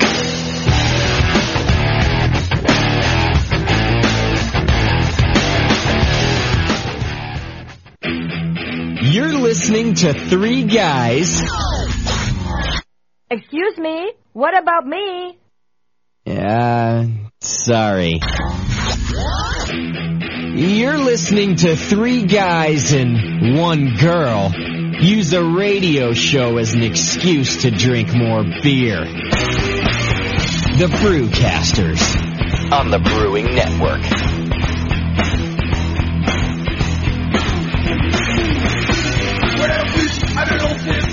All right, boys and girls, we got us a show on our hands here. Lots of good discussion going on. Callers who have tried to call in on Skype, uh, you're going to have to try back for me because I can't answer the phone at the break. So please call back. That's Oz, and we had another guy on there trying to call me through, and I, I just can't answer on the break. But I really do want to hear what you guys are thinking about the discussion that we're having. And, uh, and you can also call the regular landline at 888-401-BEER. Please feel free to call that. And give us your impressions about what we're talking about here. And the main thing that we've we've come to discuss is that um, you know should we call these American beers we're doing the beers that we're that we're that they're inspired from, or, or should we just say that they're inspired by and and that and that whole deal. You know, j- just before we took the break, Roger and Jameel started to talk about uh, whether or not uh, Brian Hunt actually brews to a style, and Roger's take was certainly that that he does not, you know, go for a style, and that's why he doesn't enter competitions, um, um, among other reasons, I'm sure. Well, and that the competitions wouldn't wouldn't you know he, he couldn't enter because he couldn't fit in the competitions. But I'll tell you, the BJCP style guides and uh, and also by extension the uh, JABF uh, guides. Especially the BJCP ones are, are, are a work of genius and, and, and, a, and a just very, very clever, and they will include every beer. If you brew a beer, it fits in there. It fits in there somewhere, and they've got, and it's not necessarily the individual, very more specific categories, but they have other categories that are quite broad that do include and will accept other beers. And, and, and a category where you can say, well, this is a beer, and this is kind of what I was going for and it can be judged against that. And so anything you brew, if it doesn't fit in one of those other categories, it'll fit in there, and they they allow for that. And then a good judge. Now, granted, you're not always going to get the best of judges, and there's you know the the best judges are, are a handful in the United States or around the world, and you know th- they will understand and they will they will go with that creativity that the brewer brings you know because brewers they don't want to be robots you know No, otherwise Yeah, we're but like that's we're what- just making like you know Exactly. X Y Z beer, and it's like you know it has to add this and It's- this and it's- this and it's this, an and this is art. what you It's have a- to end up with. I mean, there's definitely like kind of a uh, an area, a broad spectrum is what you're kind of you're saying is that within each style category there's a range. Sounds to me like there's actually a challenge being posed here to make a style that's not on those certification guidelines. Absolutely, G- give it a try because you know, especially with the 2004 guidelines, it says, all right, you know, just enter a beer and just tell us what it's what you were thinking. You can't can't So, really do that you with can do it. the the GABF. I mean, they have a category with beer with yeast. Yeah, exactly. And they have you one know. that's uh, Yeah. cellared beer. Yeah, right, it's, right. You know, there's so there, there's always something, and What and is there, there- like, almost 90 And the idea, categories? the idea behind it is, let's include everything. If you're excluding something, you screwed up on however you're setting up your guidelines because you should be able to f- ferment whatever and and and be able to enter it and and have it judged on its own merits. So uh, I think I Um, think that's Roger, a- where do a you big think thing. the uh, Jolly Roger barrel aged beer would fall? uh, Wood aged. What was the question? I think, I think really what you need to do is I- give me I would- samples of your beer. I will determine what category they best enter. That's the Jamil. Uh, Be honest judging with you, category. that that beer went into uh, the brandy barrel as a Scotch ale, and coming out uh, a year and a half later, I think came out as a uh, almost like an ode brawn. Oz, you're on the air with us. Can you hear? Oz. Yeah, something's wrong. Something's wrong with your connection there, Oz. Although it, it could be mine too. Uh, try us back, Oz, and we also got uh, some other people trying to call in. G off, I think maybe also from Australia. Call us back. Uh, something was wrong with your Skype there, and I wasn't hearing you, or you weren't hearing me. We do want to take your calls. Eight eight four one beer caller, you're on the air. Hello, sir. Oh, hey, is- is- that's me. I'm sorry, it didn't sound like it came through. Oh, that's This is okay. Carl. I got gotcha. you. How are you, my friend? How are you? Good. Who are we talking to? Uh, this is Carlo. Hey, Carlo. Hey, how are you? Doing real well. What do you got to say about this? Well, it kind of goes back to uh, that whole style. I guess it was what about a month ago. I gave you uh, one of my beers to drink. It was a triple that I spiked with Brett, and you actually you said put the recipe up on the on the forum. Yeah, because I think it was really good, wasn't it? I, I don't know. I like it. Yeah, I think it was a good one. Yeah, but one of the first things that was so interesting, one of the first replies on the forum was, "What? Why did you do that to a triple?" And it goes back to tasting guys like you know Rogers beers. When I go to to Drake's and Roger takes me in the back and he's got barrels all over the place and he says, "Well, I had a stuck mash with this beer and I'm Pull really down your enjoying pants. doing this with it, and I've got this stout over here. I'm pu- doing this and I'm doing this, and it's all that inspiration that really makes beer so enjoyable. And here again, going back to that style thing, the Jolly Roger I got from him, I got a growler of. It was one of the best beers I had, and I couldn't explain what it was. Is this your dad, Roger? Papa? no, just a big Daddy, Daddy. Carlo, is that you? Yeah, that's me. Well, and the what's up, brother? The the thing to do though is not too much. Hey, is that you know double IPA, that uh, Summit IPA, going to be around next week? Uh, yeah. We we can talk about that later. Okay, sorry. well the, the thing to do you know when you're describing it you can say yeah it's, you know it's kind of like a triple with brett and you know what i call it is you know and, and give it a name and say you know I'm, I'm- I'm making something new you know and and it's probably you know instead of a triple with brett it's probably closer to you know like a um, you know like a, a, a, a belgian golden or something or it's it's closer to Sure. something else but that's Maybe okay it's it a doesn't, Brettle. doesn't yeah, it doesn't doesn't really doesn't really matter, you know. But y what what you want to do is kind of include some of that inspiration in there and say, you know, I'm I'm, I'm trying something new. I I don't know where this is going to lead. I don't know what it compares to, and you know, the good judges will. Uh, Who the fuck was that? will will you know help guide you and say hey you know this is a lot like you know this I had back in you know 1961 on you know the, the- you know cruising the you know the- they'll, they'll they'll give you some of that that history and that feedback as to you know what's come before and where you're going and and you can you can make break new ground one of one of the the really coolest things I ever saw was um this guy Mike Riddle and, Uh, and who is that? An excellent home brewer. I know who he is, actually. okay, uh, you know, in Marin, he he actually uh, he he went through the guidelines and he he plotted out in like three dimensions all the different aspects of the different styles and the guidelines. This is the previous to 2004. And he looked for, for holes in that flavor space, that flavor aroma style space. And he, he said, you know, there's a hole right here. You know, everything, you know, and, and, and he, he made the argument that it'd be interesting to brew a beer that kind of fit directly in the middle of that hole. And maybe it'd be a horrible beer and it wouldn't, wouldn't taste, you know, very good. But it's an empty space that's not defined by anything currently. And that would be a really neat thing to go in and, and try and do and, and, you know, blaze new ground uh, because it doesn't fit. Well, you're You I mean, at the uh, you know getting into my little area, my field, uh, the craft brewer or the actually the brew pub brewer, you really have the opportunity to do that because in a lot of ways you, you're not beholden to, for instance, what Roger has to do, which is brew the beer, package it, and send it out. We can actually you know, more or less, you know, for lack of a better phrase, sell our mistakes. So you've got like Dave McLean over at Magnolia who made this brown IPA, which was this uh, this big beer for Strong Beer Month this past February. We were doing with him, and uh, you know, it was this kind of roasty.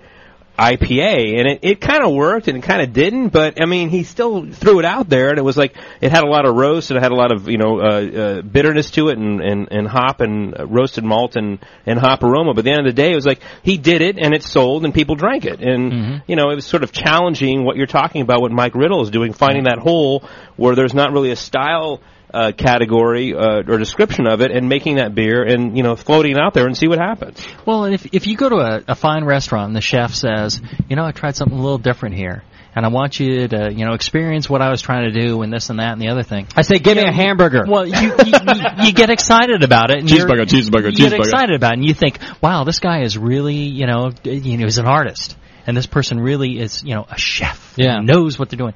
The brewer is the same thing. You know, when you go to that that We're- brew pub, we're really and, they- just and they're, chefs. and they're trying something different. Exactly, you are. And and Yeah. you know, and I, I, I'm not kidding when I say it's an art, and and these people are artists, and they're trying something different. encourage that and and and be receptive to what they're trying to do. Okay, but there's the craft brewer who's a chef and who is who is along the lines of what you're talking about and comes out and says, "Hey, I'm trying something new. Give this a try." And you're happy to do that. There's the craft brewer that does that, and there's the craft brew audience that's happy about that. But then there's also the craft brewer who brews things that the that the the, the that the Bud Coors Miller doesn't masses. do and and they're still a craft brewer, but they're not necessarily a chef or an artist, and they're they're now the audience that wants something that isn't a BMC beer, but doesn't necessarily want a saison or, or a Well, that, framboise. that, that same that same person is not enjoying a, a fine Drake's IPA, right? Well, I actually, I, I, no, I think they are enjoying a They Drake's might be, IPA, but they're not enjoying one of Drake's barrel aged. Oh, they, if they can enjoy the IPA, they can enjoy the barrel age. And and I'll tell you, I, I, I my Keystone Light drinker down the street. Yeah. I poured him an arrogant bastard. F that guy. And he loves he loves that beer. Kill I, him I mean, now. That, that like brought him into craft brew, and now he, he loves everything, and he, he's going out to try every little beer he can find. Well, you're right. you can convert everybody, but that that isn't to say If that you there can still enjoy isn't. IPA, you can enjoy his barrel age. that Come on. can, can and will are two different things, and that's that's my point here. Is Uh, that you're still talking about two different markets? Yeah, we're in a very small market with the barrel aged beers. I mean, but that's just something that the owner allows me to do, which is you know. Hey, you're not doing it to He get keep- rich. He keeps me excited. Keep you He from keeps- quitting. Yeah, but you're talking about I'm quitting this show right now. You, well, you're almost like what you're talking about when you. I mean, you're kind of speaking back a little bit on what. How do people get into craft beer? Because we were all there at one time. We all like had that kind of like spark and that sort of like. Let's. I want to try. I want to try craft beer. I want to try something different. I want to try. And you and you think about and you think it is Jamil, by the way, ladies and gentlemen in the audience. Um, the and, and you and, and you're, you what you're talking about is the person that goes from drinking you know Keystone and then the sort of the crossover beer in a lot of ways is Hefeweizen, in my opinion, because it's kind Uh, of. I'd have to disagree. I think No. Pil- pilsners and Well, like but Hart I'm talk- Lawndale, like the Coles. I mean, but I'm, but is I'm, more no, of but a, what- like, no, no, bridge. but Kolsch beers haven't been that prevalent as much as, uh, in, in terms of beers being made by craft brewers than Hefeweizens. So, Sean, So- uh, how many American Pale people Ale. uh, move on from, Sierra say, Nevada a type blonde of- ale to a hardcore IPA? Well, no, or but you're not whatever? letting. I mean, what I'm saying is that you've got your beer, your mass beer, that you know, the, the Keystone Light drinker, and then what they're doing is they're trying. You know, their friend is like, try the Hefeweizen because it looks different, but yet. Uh, I'm talking about American style Hefeweizen. I'm talking Yeah, a beer yeah, yeah, that's yeah. fairly clean, that Yeah. looks cloudy. You're talking It- about Pyramid and Widmer. I'm not. I'm talking about it looks cloudy. it looks diff- it- it- exactly. It looks different. It I loo- disagree because I don't think uh, you know Joe consumer wants something clear looking. Well, I mean, what I'm saying is that He's this saying beer it's is different. it is it is the It looks thing different. that is It's the is the served different. jumping off point that goes to other beers, and Like- that's what like- happens. Like marijuana leads you to heroin. It's the same sort of principle. Let's take a call Gateway right now. drug. Exactly. Hey, don't say it unless you got it, It's a man. gateway dr- I do have a call. Uh, Yeah, Oz, yeah, are you I there? think buddy? that's an Gateway beer is the excellent- blonde excellent- one. There you go. Hey, brother, how are you, my friend? But mate, there is nothing better than a good argument. and Skype was down for a minute, so if you were trying to Skype me, as soon as I'm off with Oz here, give it another go because it appears to be working. What do you have to say, my friend?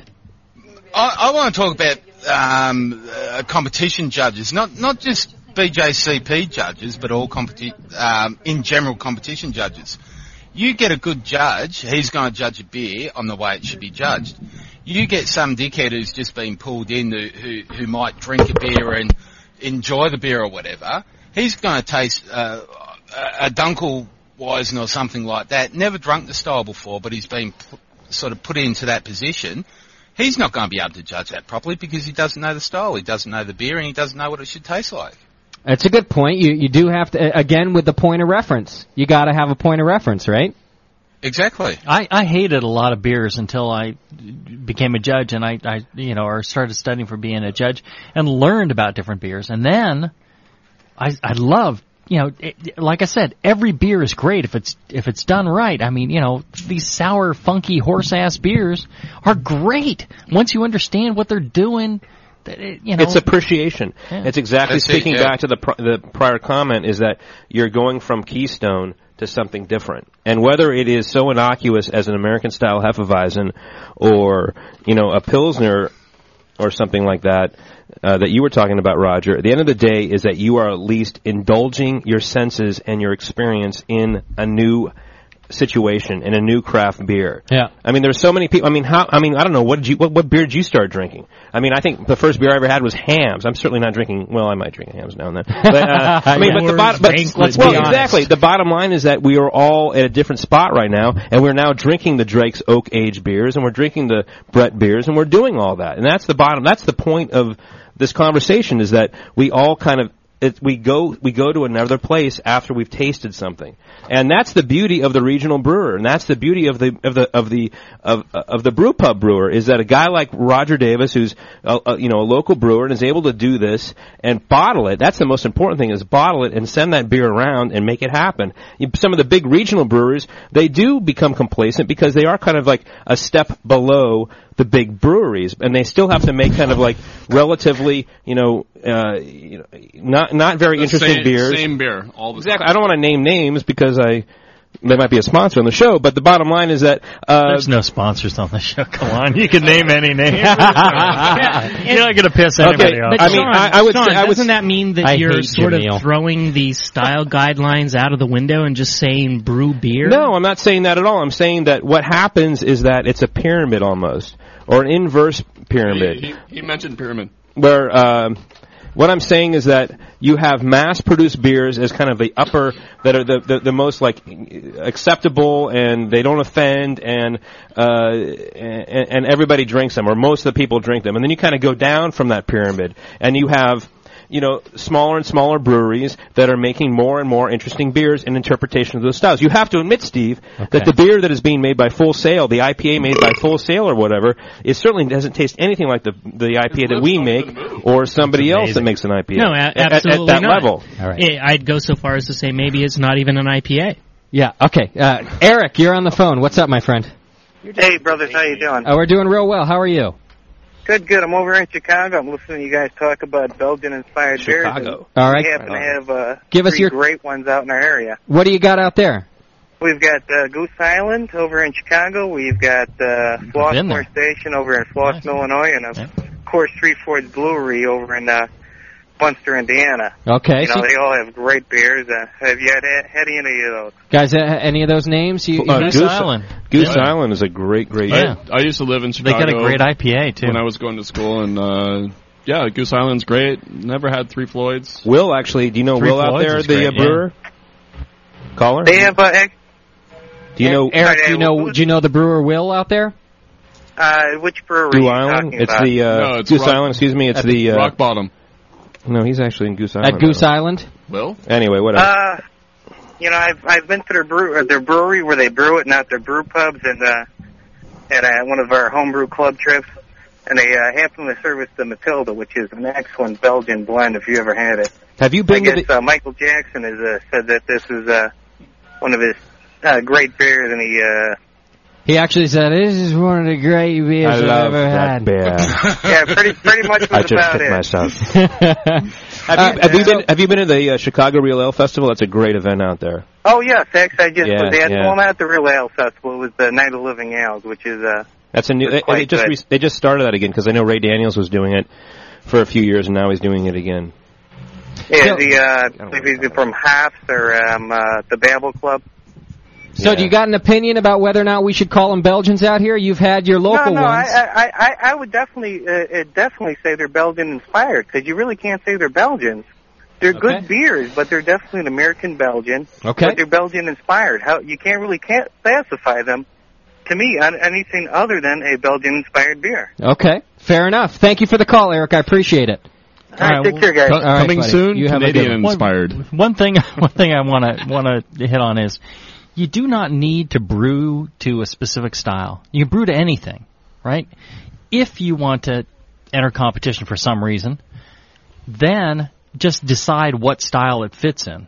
You know, don't you don't have to brew to style. Now, for homebrewers who are interested in winning competitions, we say, yeah, brew to style and and then enter it. But you don't have to. And, and the American craft brewer, I think, you know, I I I think they get an idea and they kind of hit around that way, the way they want it to be, and the way they want it to fit in their lineup. You know, you're saying exactly the same thing what the what the craft brewer does, and then- and actually you're speaking to Brian Hunt's argument in a lot of ways because Absolutely. he is like he's like the home brewer that doesn't want to brew to style. He wants to make beer that people want to drink, and he likes to brew. and then his argument that you can't brew English beers in you know San Francisco is kind of kind of odd. Well, I mean, Insane, but I mean, you know, uh, other it's, than it's the that, same you know, thing. It's you like brew if, whatever if- you want. Mm-hmm. if you have a great dog that you like, let's say your dog English inspired. My dog is like my dog's a cross between a Rottweiler and a Bernese Mountain Dog. He's a big dog, and he doesn't. He's if you enter him in a competition, yeah, he's not going to win anything. No, he might win like biggest balls, but dogs, but uh, he's not going to win like say balls. But there's a big difference between a dog competition and a beer competition. No, I don't think there is. no, I don't think there is at all because I, think that you have. certain. Cer- I, no, I think that you have certain classifications. Look, What are we like- talking about, There- dogs? We're there's- talking about dogs. No, I'm there's talking no about mutt category No, that's in a what I dog mean. competition. But there there is- isn't a beer competition.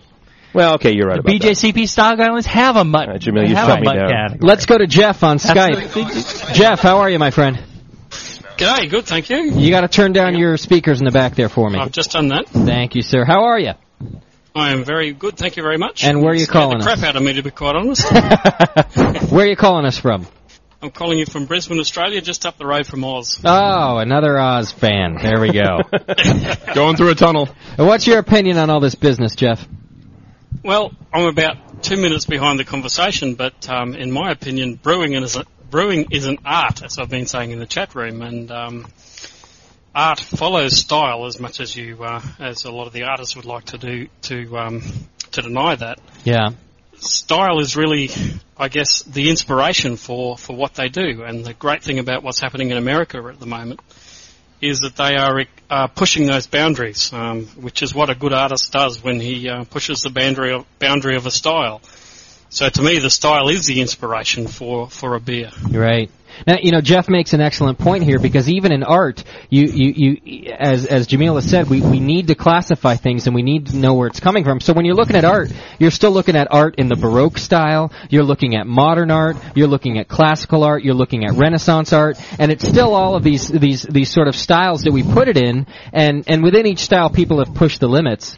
Uh, on the other hand, Jeff, some people created those styles. It, at, at some point or another, a style had to be created and then be called later on No, but that's- Renaissance art. That, that's that's a follow on to something that w- already existed. You you grew up with with what was going on around you in art, in painting, and uh, you know in beer or whatever. You grew up with what was around you, and you learned how to do it. Yeah. You, a It's chef, only when- a it's- chef learns how to cook all those different meals, and and a, and a brewer learns how to brew all those different beers and how to use the the, the palette that's available to them and the Yeah. colors available, and then strikes out on their own and says, "Oh, I can," you know, this Okay. is, this is what drives me, and and and until Only you when you understand truly that- understand the art. exactly, A- Yes. absolutely, Jeff, yeah. Okay, well that's that's fair to say. You do have to have some sort of a training background. Uh, um, Well, well, Roger, I mean, but- bo- bottom line, there wouldn't be a double IPA uh, if Vinny wasn't around. And Well, if there that's a wasn't new an IPA style. Vinny- But there That's wouldn't new be a style. double Yeah, IPA if that's there what wasn't an he was doing. IPA. Yeah, Uh, and That's that's that's it. Yeah, that's I- right. I guess I get what you're saying now. Yeah, there wouldn't be a double if there wasn't a single. But yeah, It- It's only but when you pushing it. master and you It's truly a brill- understand what you are it's a doing brilliance that you of can move pushing it. forward. Absolutely, Yeah. Yes. That's it. a- It takes, it's a- it it's a- takes an artist to make that happen. It's a great Expand point. it. So it's style inspired beers. Cor- Exactly. So they're still in, we're we're back to the inspired by. I actually, you know what? I have to tell you that I'm going to take from this discussion. Anytime I make a Belgian beer in the future, I'm not going to use the the phrase in style anymore. No? I'm You- going to use inspired. You are Because I'll tell you right now, from a from a business, I've already trademarked that. Eh, whatever, Roger. yeah. you are nothing to me. He went online during the discussion and actually Believe me, trademarked. it's a, trademarked. It's a it's a trademark anyway. Uh, no, I'm just saying that you, when you think about it from uh, uh, you know some so many different levels from the way the the way that it, it it brings across what you're doing and also from almost from a marketing standpoint, inspired sounds way better than style. Yeah. I mean, if you want to sell a beer, People don't know- inspired. People don't know what Inspired. style is. inspiration. But if it's Okay. inspired by, Oh, you're out there, Jamil. Yeah. you know, Danielle made a good point too. Should we start calling our our my box German inspired? Absolutely not. Exactly. Uh, No, the Germans is have the- E lost Well, out why on this not? one. Is the E Sorry. ESB going to become a British styled uh, or But British as far as inspired E how ESB? this That's gonna be marketing bullshit Portrayal when you think about it. inspired. What's that? Sorry, Jeff. Go. Inspired style, that's just the marketing bullshit when you think about it. The key is the competitions of people who are getting to grips with the style. The people who change the styles are the people who have mastered them. Okay. Yeah, but I disagree with you because I think I like that I'm- point a and- lot. No, no, but you're saying that you Sean know, disagrees, but I, I agree completely. You're, I mean, you're you're you're saying that I- I inspired is the disagree, too. is the wrong phrase. I mean, I just think that Doesn't if- matter to me either way. Well, I think in It's terms, just a word. I think it, I think well, it is, but it, it's but all they are is words, and I think at the end of the day, it's like as long as you're you're you're trying to you're trying to tell people what you're doing. I mean, that's the bottom line is that when somebody pulls up, and if I say Belgian inspired beer, they're expecting their expectation is a certain level. If I say it's a blonde, their expectation is a certain level, and that's all it's about is That- that only expectations. is if they know what the beer is, though, Sean. I mean, uh, why don't you just say making well, good beer? No, but well, that's that's what we're talking around right when now. you say pine tree or you know or shrub or whatever, you know you have different expectations, you have different understanding. That's why we have words, and that's why we categorize. just for the, things, just for so we can reference, communicate. Steve is a debate major, so um, he's going to argue. He, he doesn't matter what side you're taking right now. He'll Yeah, argue gotta very smack Steve successfully. down here in a Exactly. minute. Hit that uh, three philosophers, philosophers beer over your. I just head was there. hoping that Jamil could explain to me again why we have words. I know what's going on here. Let's just Not sit here. that you understand them, Jeff. This will be the sound of beer in the Yeah. future. This will be like the way we describe beer in the future. Not that I know anything about Taste communication. Oh, wet. Yeah. Just look at it like music. You can do wonderful things with three chords. yeah, yeah. But it takes somebody like Beethoven who purely understood what music was all about to create something new. Yeah. You And- need to understand what you are doing before you can create something great. I like Jeff. And that's what that's what American brewing is all about at the moment, I think. They are creating something great by understanding what is already there. So, what are you drinking right now, Jeff? I'm actually drinking a Schneider um, Aventinus, Ah, one of my favorites. which is a classic um, y- uh, German Weizenbach. beer. Mm-hmm. One of the classics, but um, I've also tasted a lot of the great American beers that are happening at the moment, and I think what you're doing over there is absolutely fantastic. Oh, good work then, guys. Well, as a representative of the. Uh, Thank you, Jeff. Thanks for the don't call. don't take credit for it. I'm sorry. Oh, shut up, Jamil. I'm going to kick your ass. But you guys, you guys All work but together, 21st and that's the Amendment. important thing. Thank you, you guys for get it. You, you make some excellent points, Jeff. And thank you for the call. Okay. this is insanity around here. It is. It's, We're uh, getting out there. Gotta, I gotta get one of those microphone systems that like shuts off one as the other one is talking. Everyone's got so many things to say, but that's really an awesome thing. As I pour myself another beer and laugh at you guys for talking over each other. Well, you know, we tried the uh, we tr- uh, in between the one you're pouring now and the, the last one. We've tried two others actually from from New Blair. Uh, Jamil, you are just. I think we should have the Jamil burping show. Jamil's microphone gets turned off now. He's like the, in the dock spot. um, the New Glarus Brewing Company out there in uh, New Glarus, Wisconsin, and uh, this is made by uh, uh, Dan Carey, who's uh, who's uh, actually uh, uh, from San Francisco, and. Uh, and he um, and he uh, he brews this beer with one pound of Durborough County uh, uh, cherries in uh, in basically uh, uh, a 22 ounce bottle, and it's just a great beer. I mean, what do you think of it? You, you guys had it before. That one, it's really a, a strong. It's it's it's it's nice, but it's just such a strong fruit flavor. I mean, how many pounds did you just say of, of One cherry? pound. One pound of cherries are in awesome. there. Um, A lot of people really like it, and it wins the gold medal every year, or just about every year, uh, in the fruit category at the GABF. So, um, it, it- and it's one of those things where you almost don't even. I we would enter our watermelon wheat from the 21st Amendment in the fruit category, but it's so subtle and it's so in the background that it just is not. It's this beer just do, the fruit just dominates this beer. It's over the top.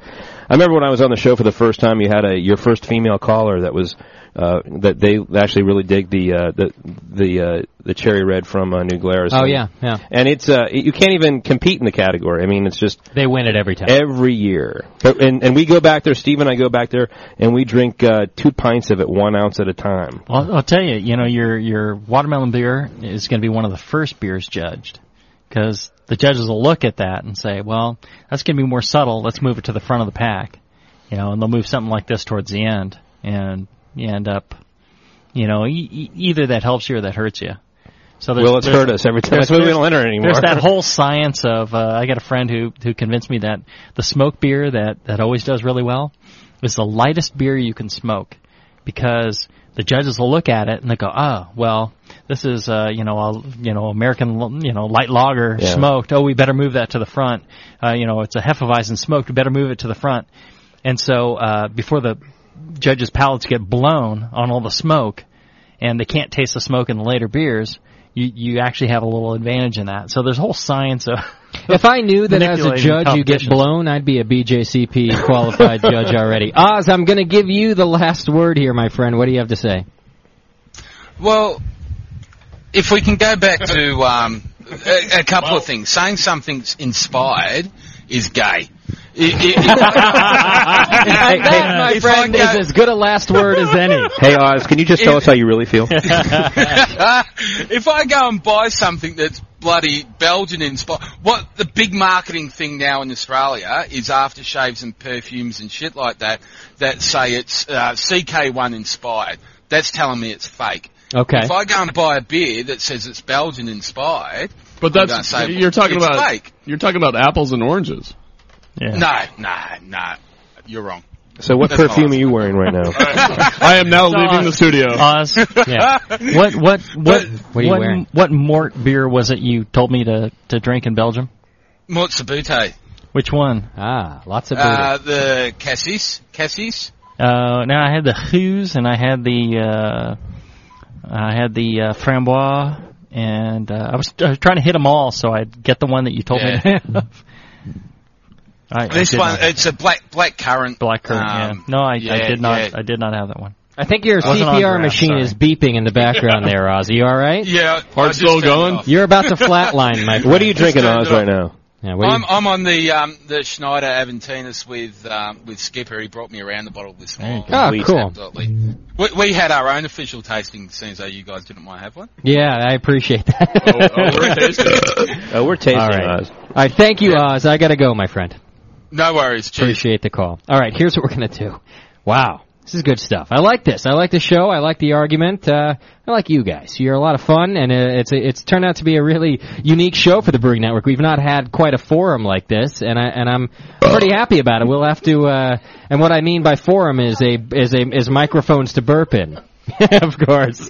Let, here's what we're going to do. We're going to take a quick break, and when we come back, we're just going to have a little bit of fun and then get the hell out of here. We're going to do stump the brewer. You got four people to stump in here, guys. So uh, you're going to have to you're going to have to tie it on because we got four pretty strong brewers, pretty pretty strong brewing minds in the room, and uh, you're going to have to do some good stuff to stump them. I think. Uh, well, we at least got four people that make beer. So uh, there, you There you go, Justin. Thank you very much for calling it true. Bastard. So uh, a little bit of fun when we come back. It's the Brewing Network. Turn into the Brewing Network Roundtable, and I like it. It's good stuff, everybody. We'll be right back. Thanks.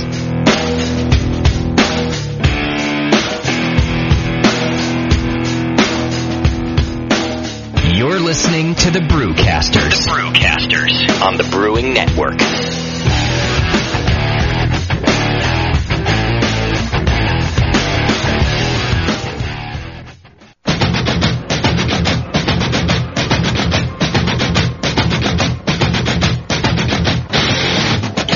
And now, back to the Brewcasters. Yeah, good angry song for all the argument. You wanna- Freak it out.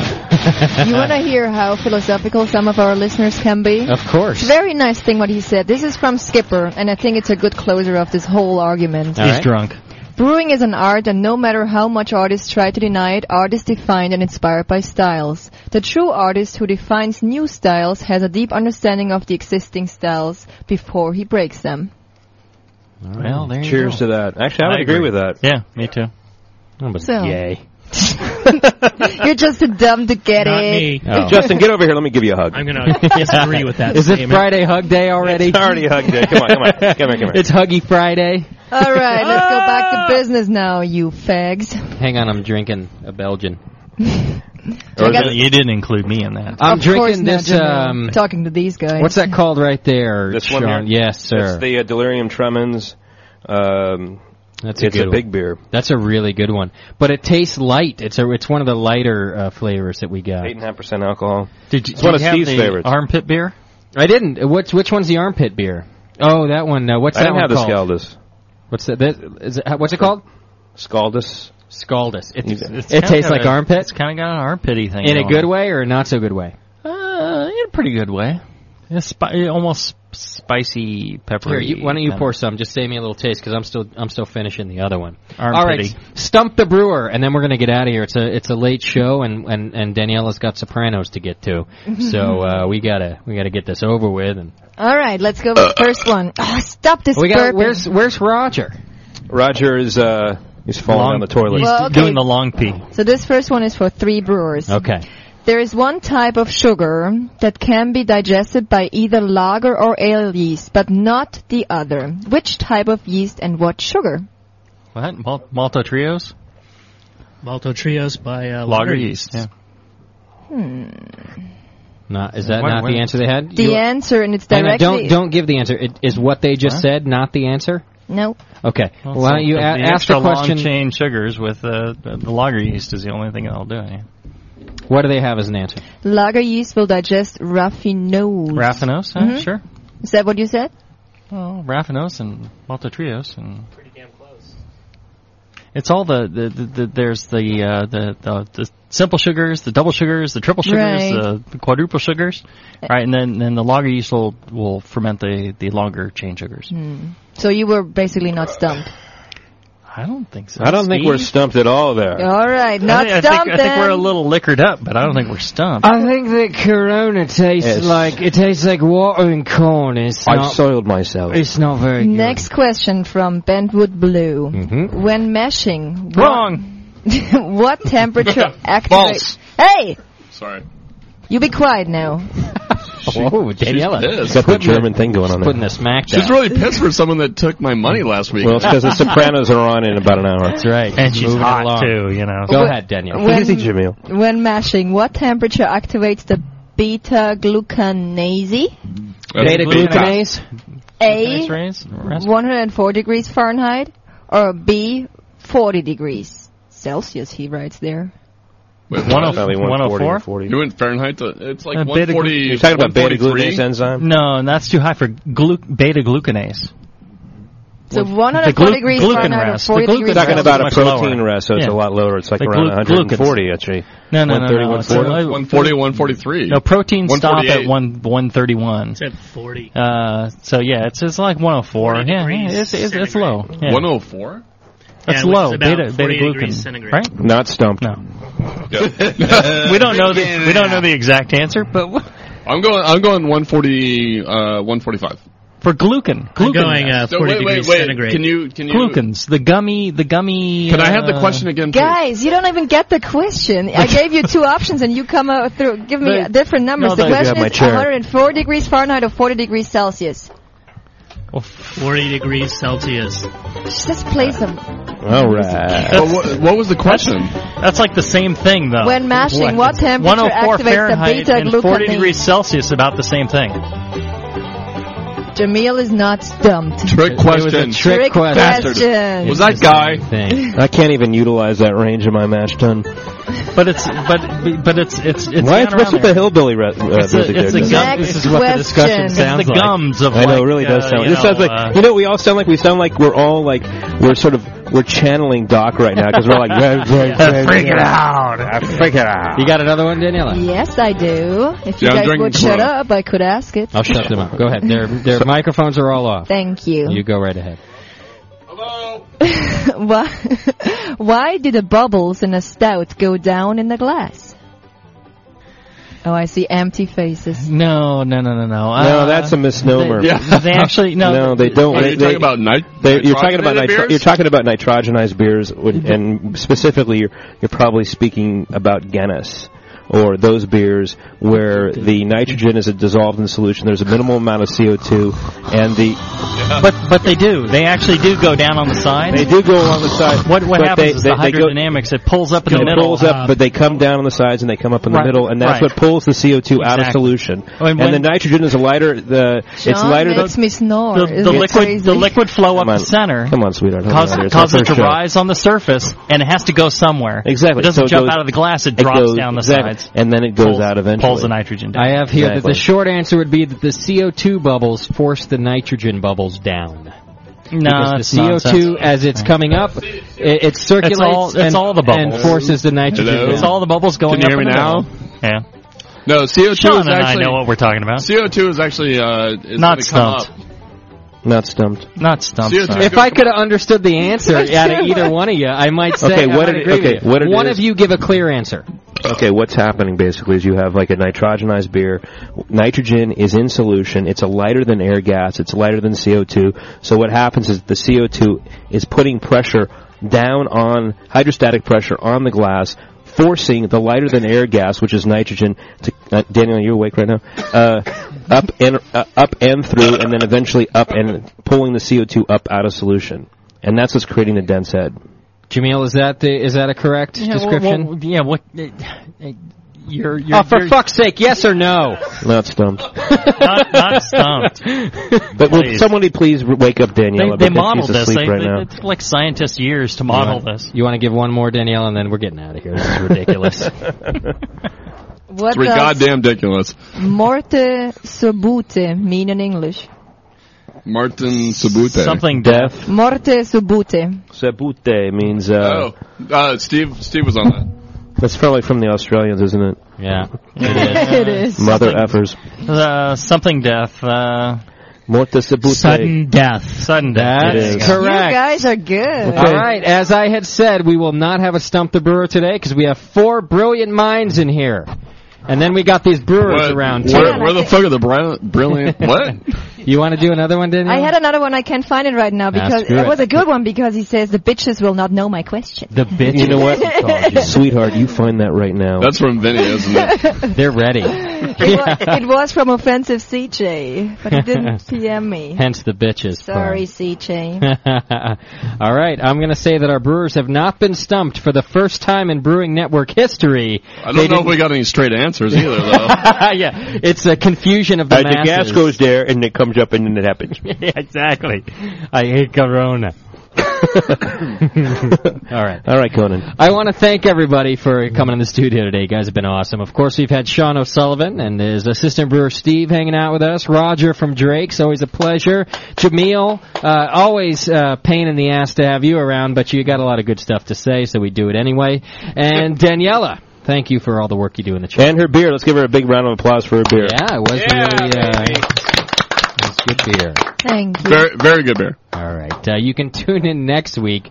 We've got uh, Colin Kaminsky is coming in.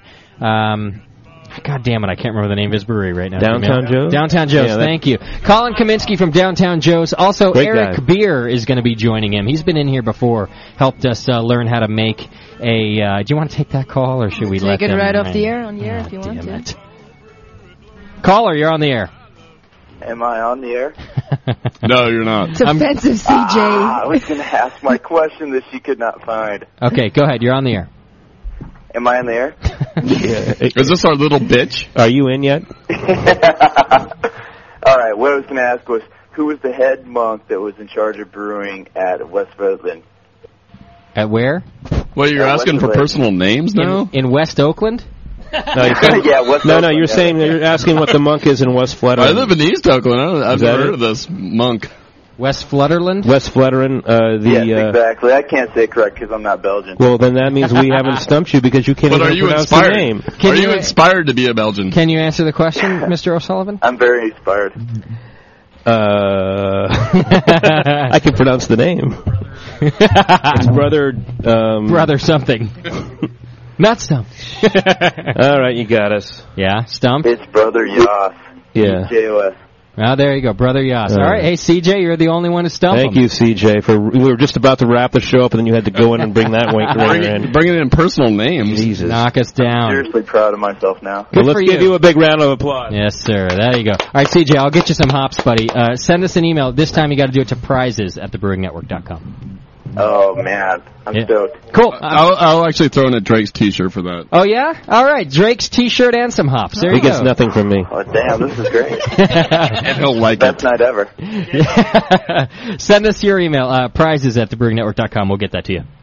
Calling million. Thanks, buddy. We'll see you. Yeah, bye. CJ, uh, often calling in as uh, as drunk of the week, is now Stump the Brewer. You sounded relatively clear today. Justin. yeah, he was all right. Don't you have to name a, a drunk of the week? I, I give it to uh, myself this week. I get drunk of the week this week. Lots of Belgians and uh, having to put up with you guys. I'm drunk of the week this week. So uh, what do I get?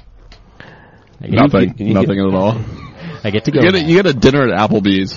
oh God, damn it! I don't even want them as a sponsor. That's how bad it is there, and I mean that. Because you have like four of them in your area. Hey, hey, hey, hey. That All was right. awesome. That was awesome. Thanks everybody. We'll see you next week with Colin Kaminsky. We're talking about water and also beer clarifying. Again, we're going to try the two topic show. Didn't work this week. Maybe it will next week. Try and try again is my philosophy, folks. That's what I always say too. Thanks everybody. We'll see you later. bye bye. all the time.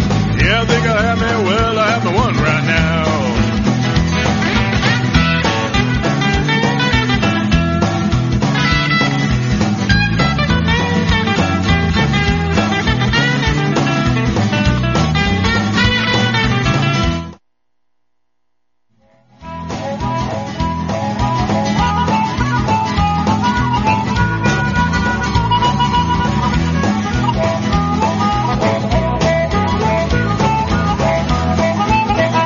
IPA and a nutty brown. They should know how to get down. Double and triple on my best friend. I think I'll have them all over again. But don't you give me that American truth. Boys, I want a real homebrew.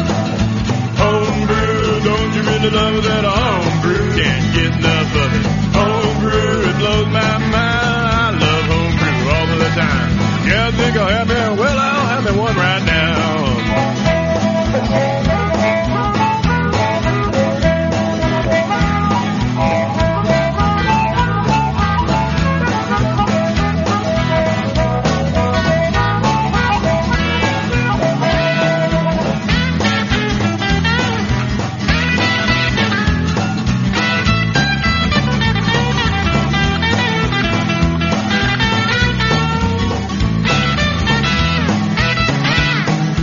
Give me a wheat beer on a hot summer day. A bark will do me when the skies are gray.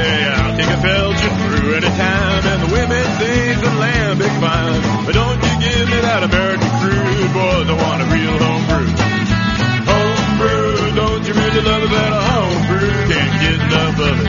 Homebrew, it blows my mind. I love homebrew all the time. Yeah, I think I'll have me. Well, I'm the one right now.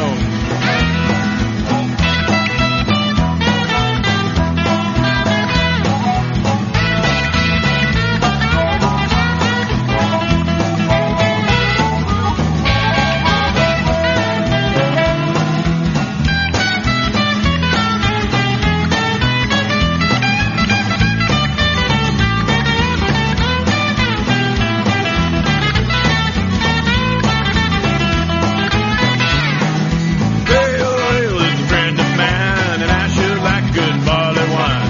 Chocolate porter, cherry stout, yeah, you know what I'm talking about. But don't you give me that American crude, boys, I want a real homebrew. Homebrew, don't you really love that homebrew? Can't get enough of it. Homebrew, it blows my mind.